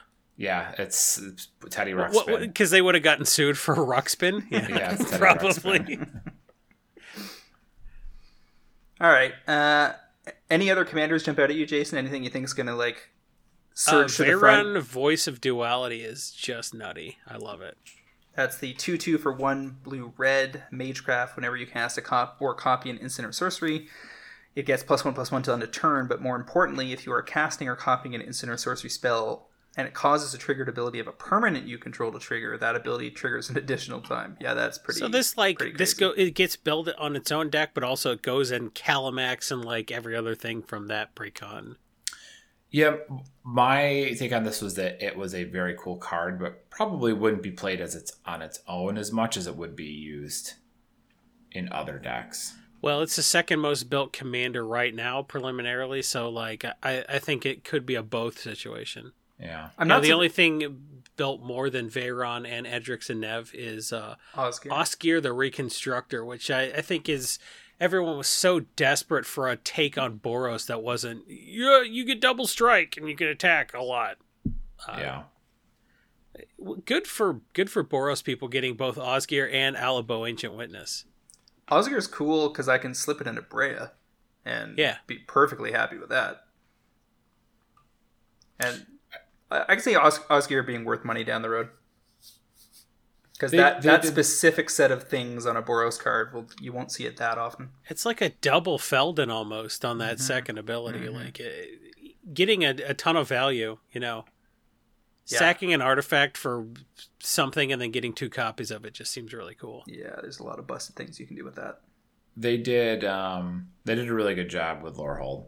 I don't think there's any doubt about that. Some of the other colors I feel like they're they're fine. But uh Lorehold specifically feels like they did My the best job with it. My suspicion was that we have Sheldon Menery to thank for that. He didn't. He worked on Silverquill, but I, I think him being at Wizards when they made these decks, I, I think he he gets some. Cre- he's not going to take any credit, but I think he gets a little bit of credit for Lorehold not being just Boros. Yeah. I could see that. I'll allow it. I'll allow it. All right, any other cards you want to put a spotlight on, Jason, that you think we've overlooked? Uh, did we talk about Surge to Victory from the precon? Or It- it's the uh, the Quidditch card. The six mana, four colorless, two red sorcery. Exile target instant or sorcery from your yard. Creatures you control get plus X plus zero. That's that card's mana value. And whenever a creature you control deals combat damage to a player this turn, you copy the XL card. Um, there's a lot of cool stuff you could do with this. People were talking about Rishkar's expertise, or you know, basically anything you copy with this. If you did this to a naturalize, it would be good. Your creatures get plus two plus zero when they deal damage. You cast a copy of naturalize.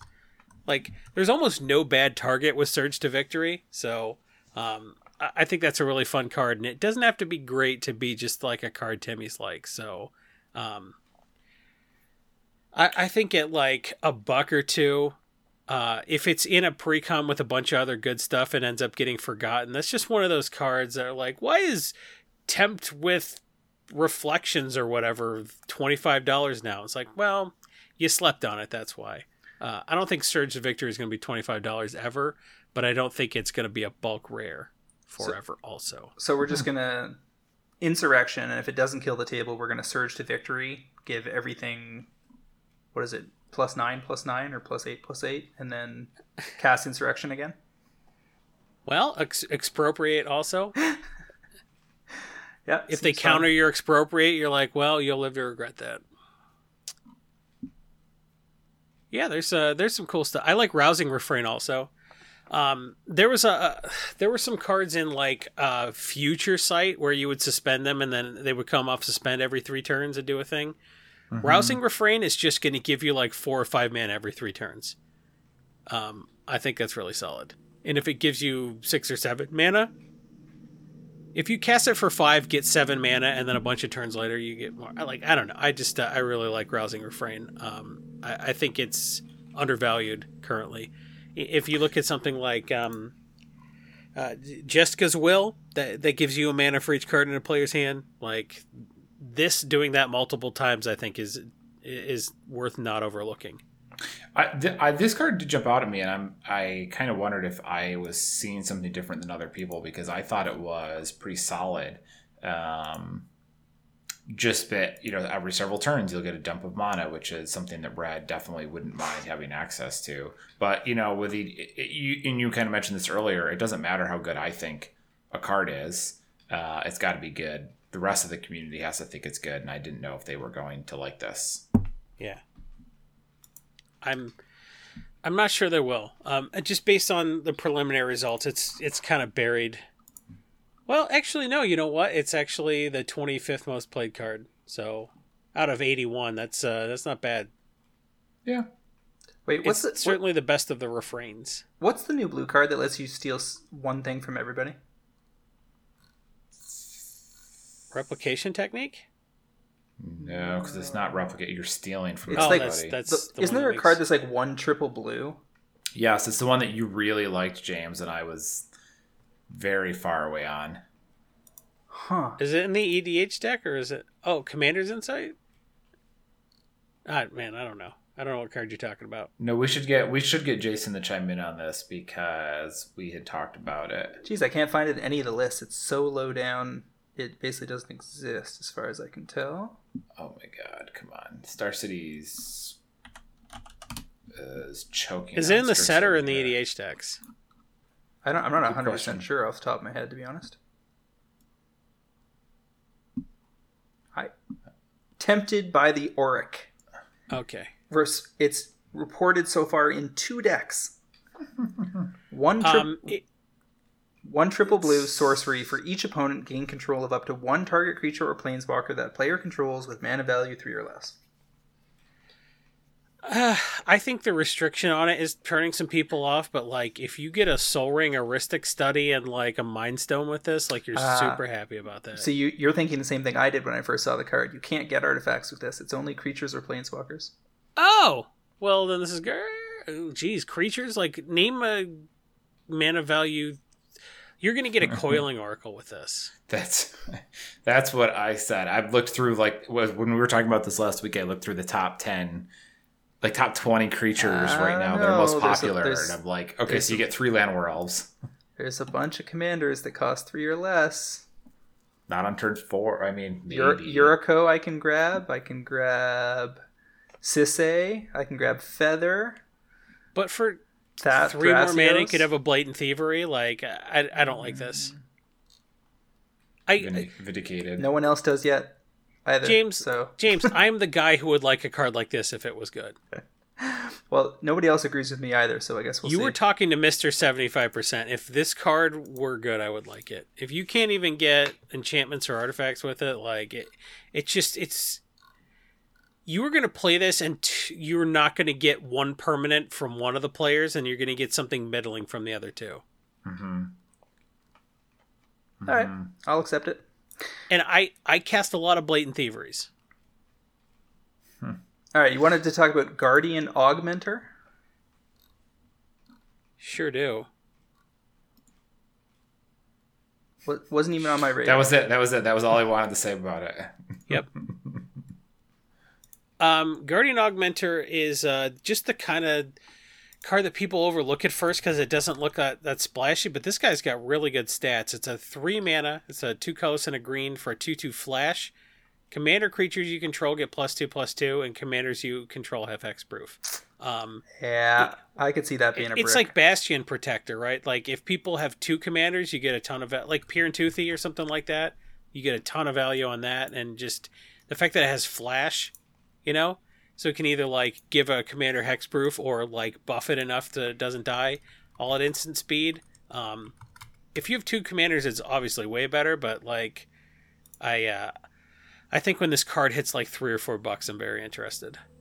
and it and this one does have a, a non-foil extended art because it's from the commander decks, not the main set. Yeah. So those are probably pretty tasty. Looks like this is even in Europe. This is like eight bucks. I'd like it to get cheaper, but Uh, it will. it's so universally applicable. uh, It's just one of those non-sexy solid cards that like there's some cards that like from like Commander 2014 that everyone's like, "Why is this?" Well, have you played it? And like nobody played it and then all of a sudden it's on game nights or something like that. And the fact that it has flash makes it sneaky good because it's not just what it says on the card. It counters a point removal spell on your commander a- while you're trying to do things and then protects it from additional problems.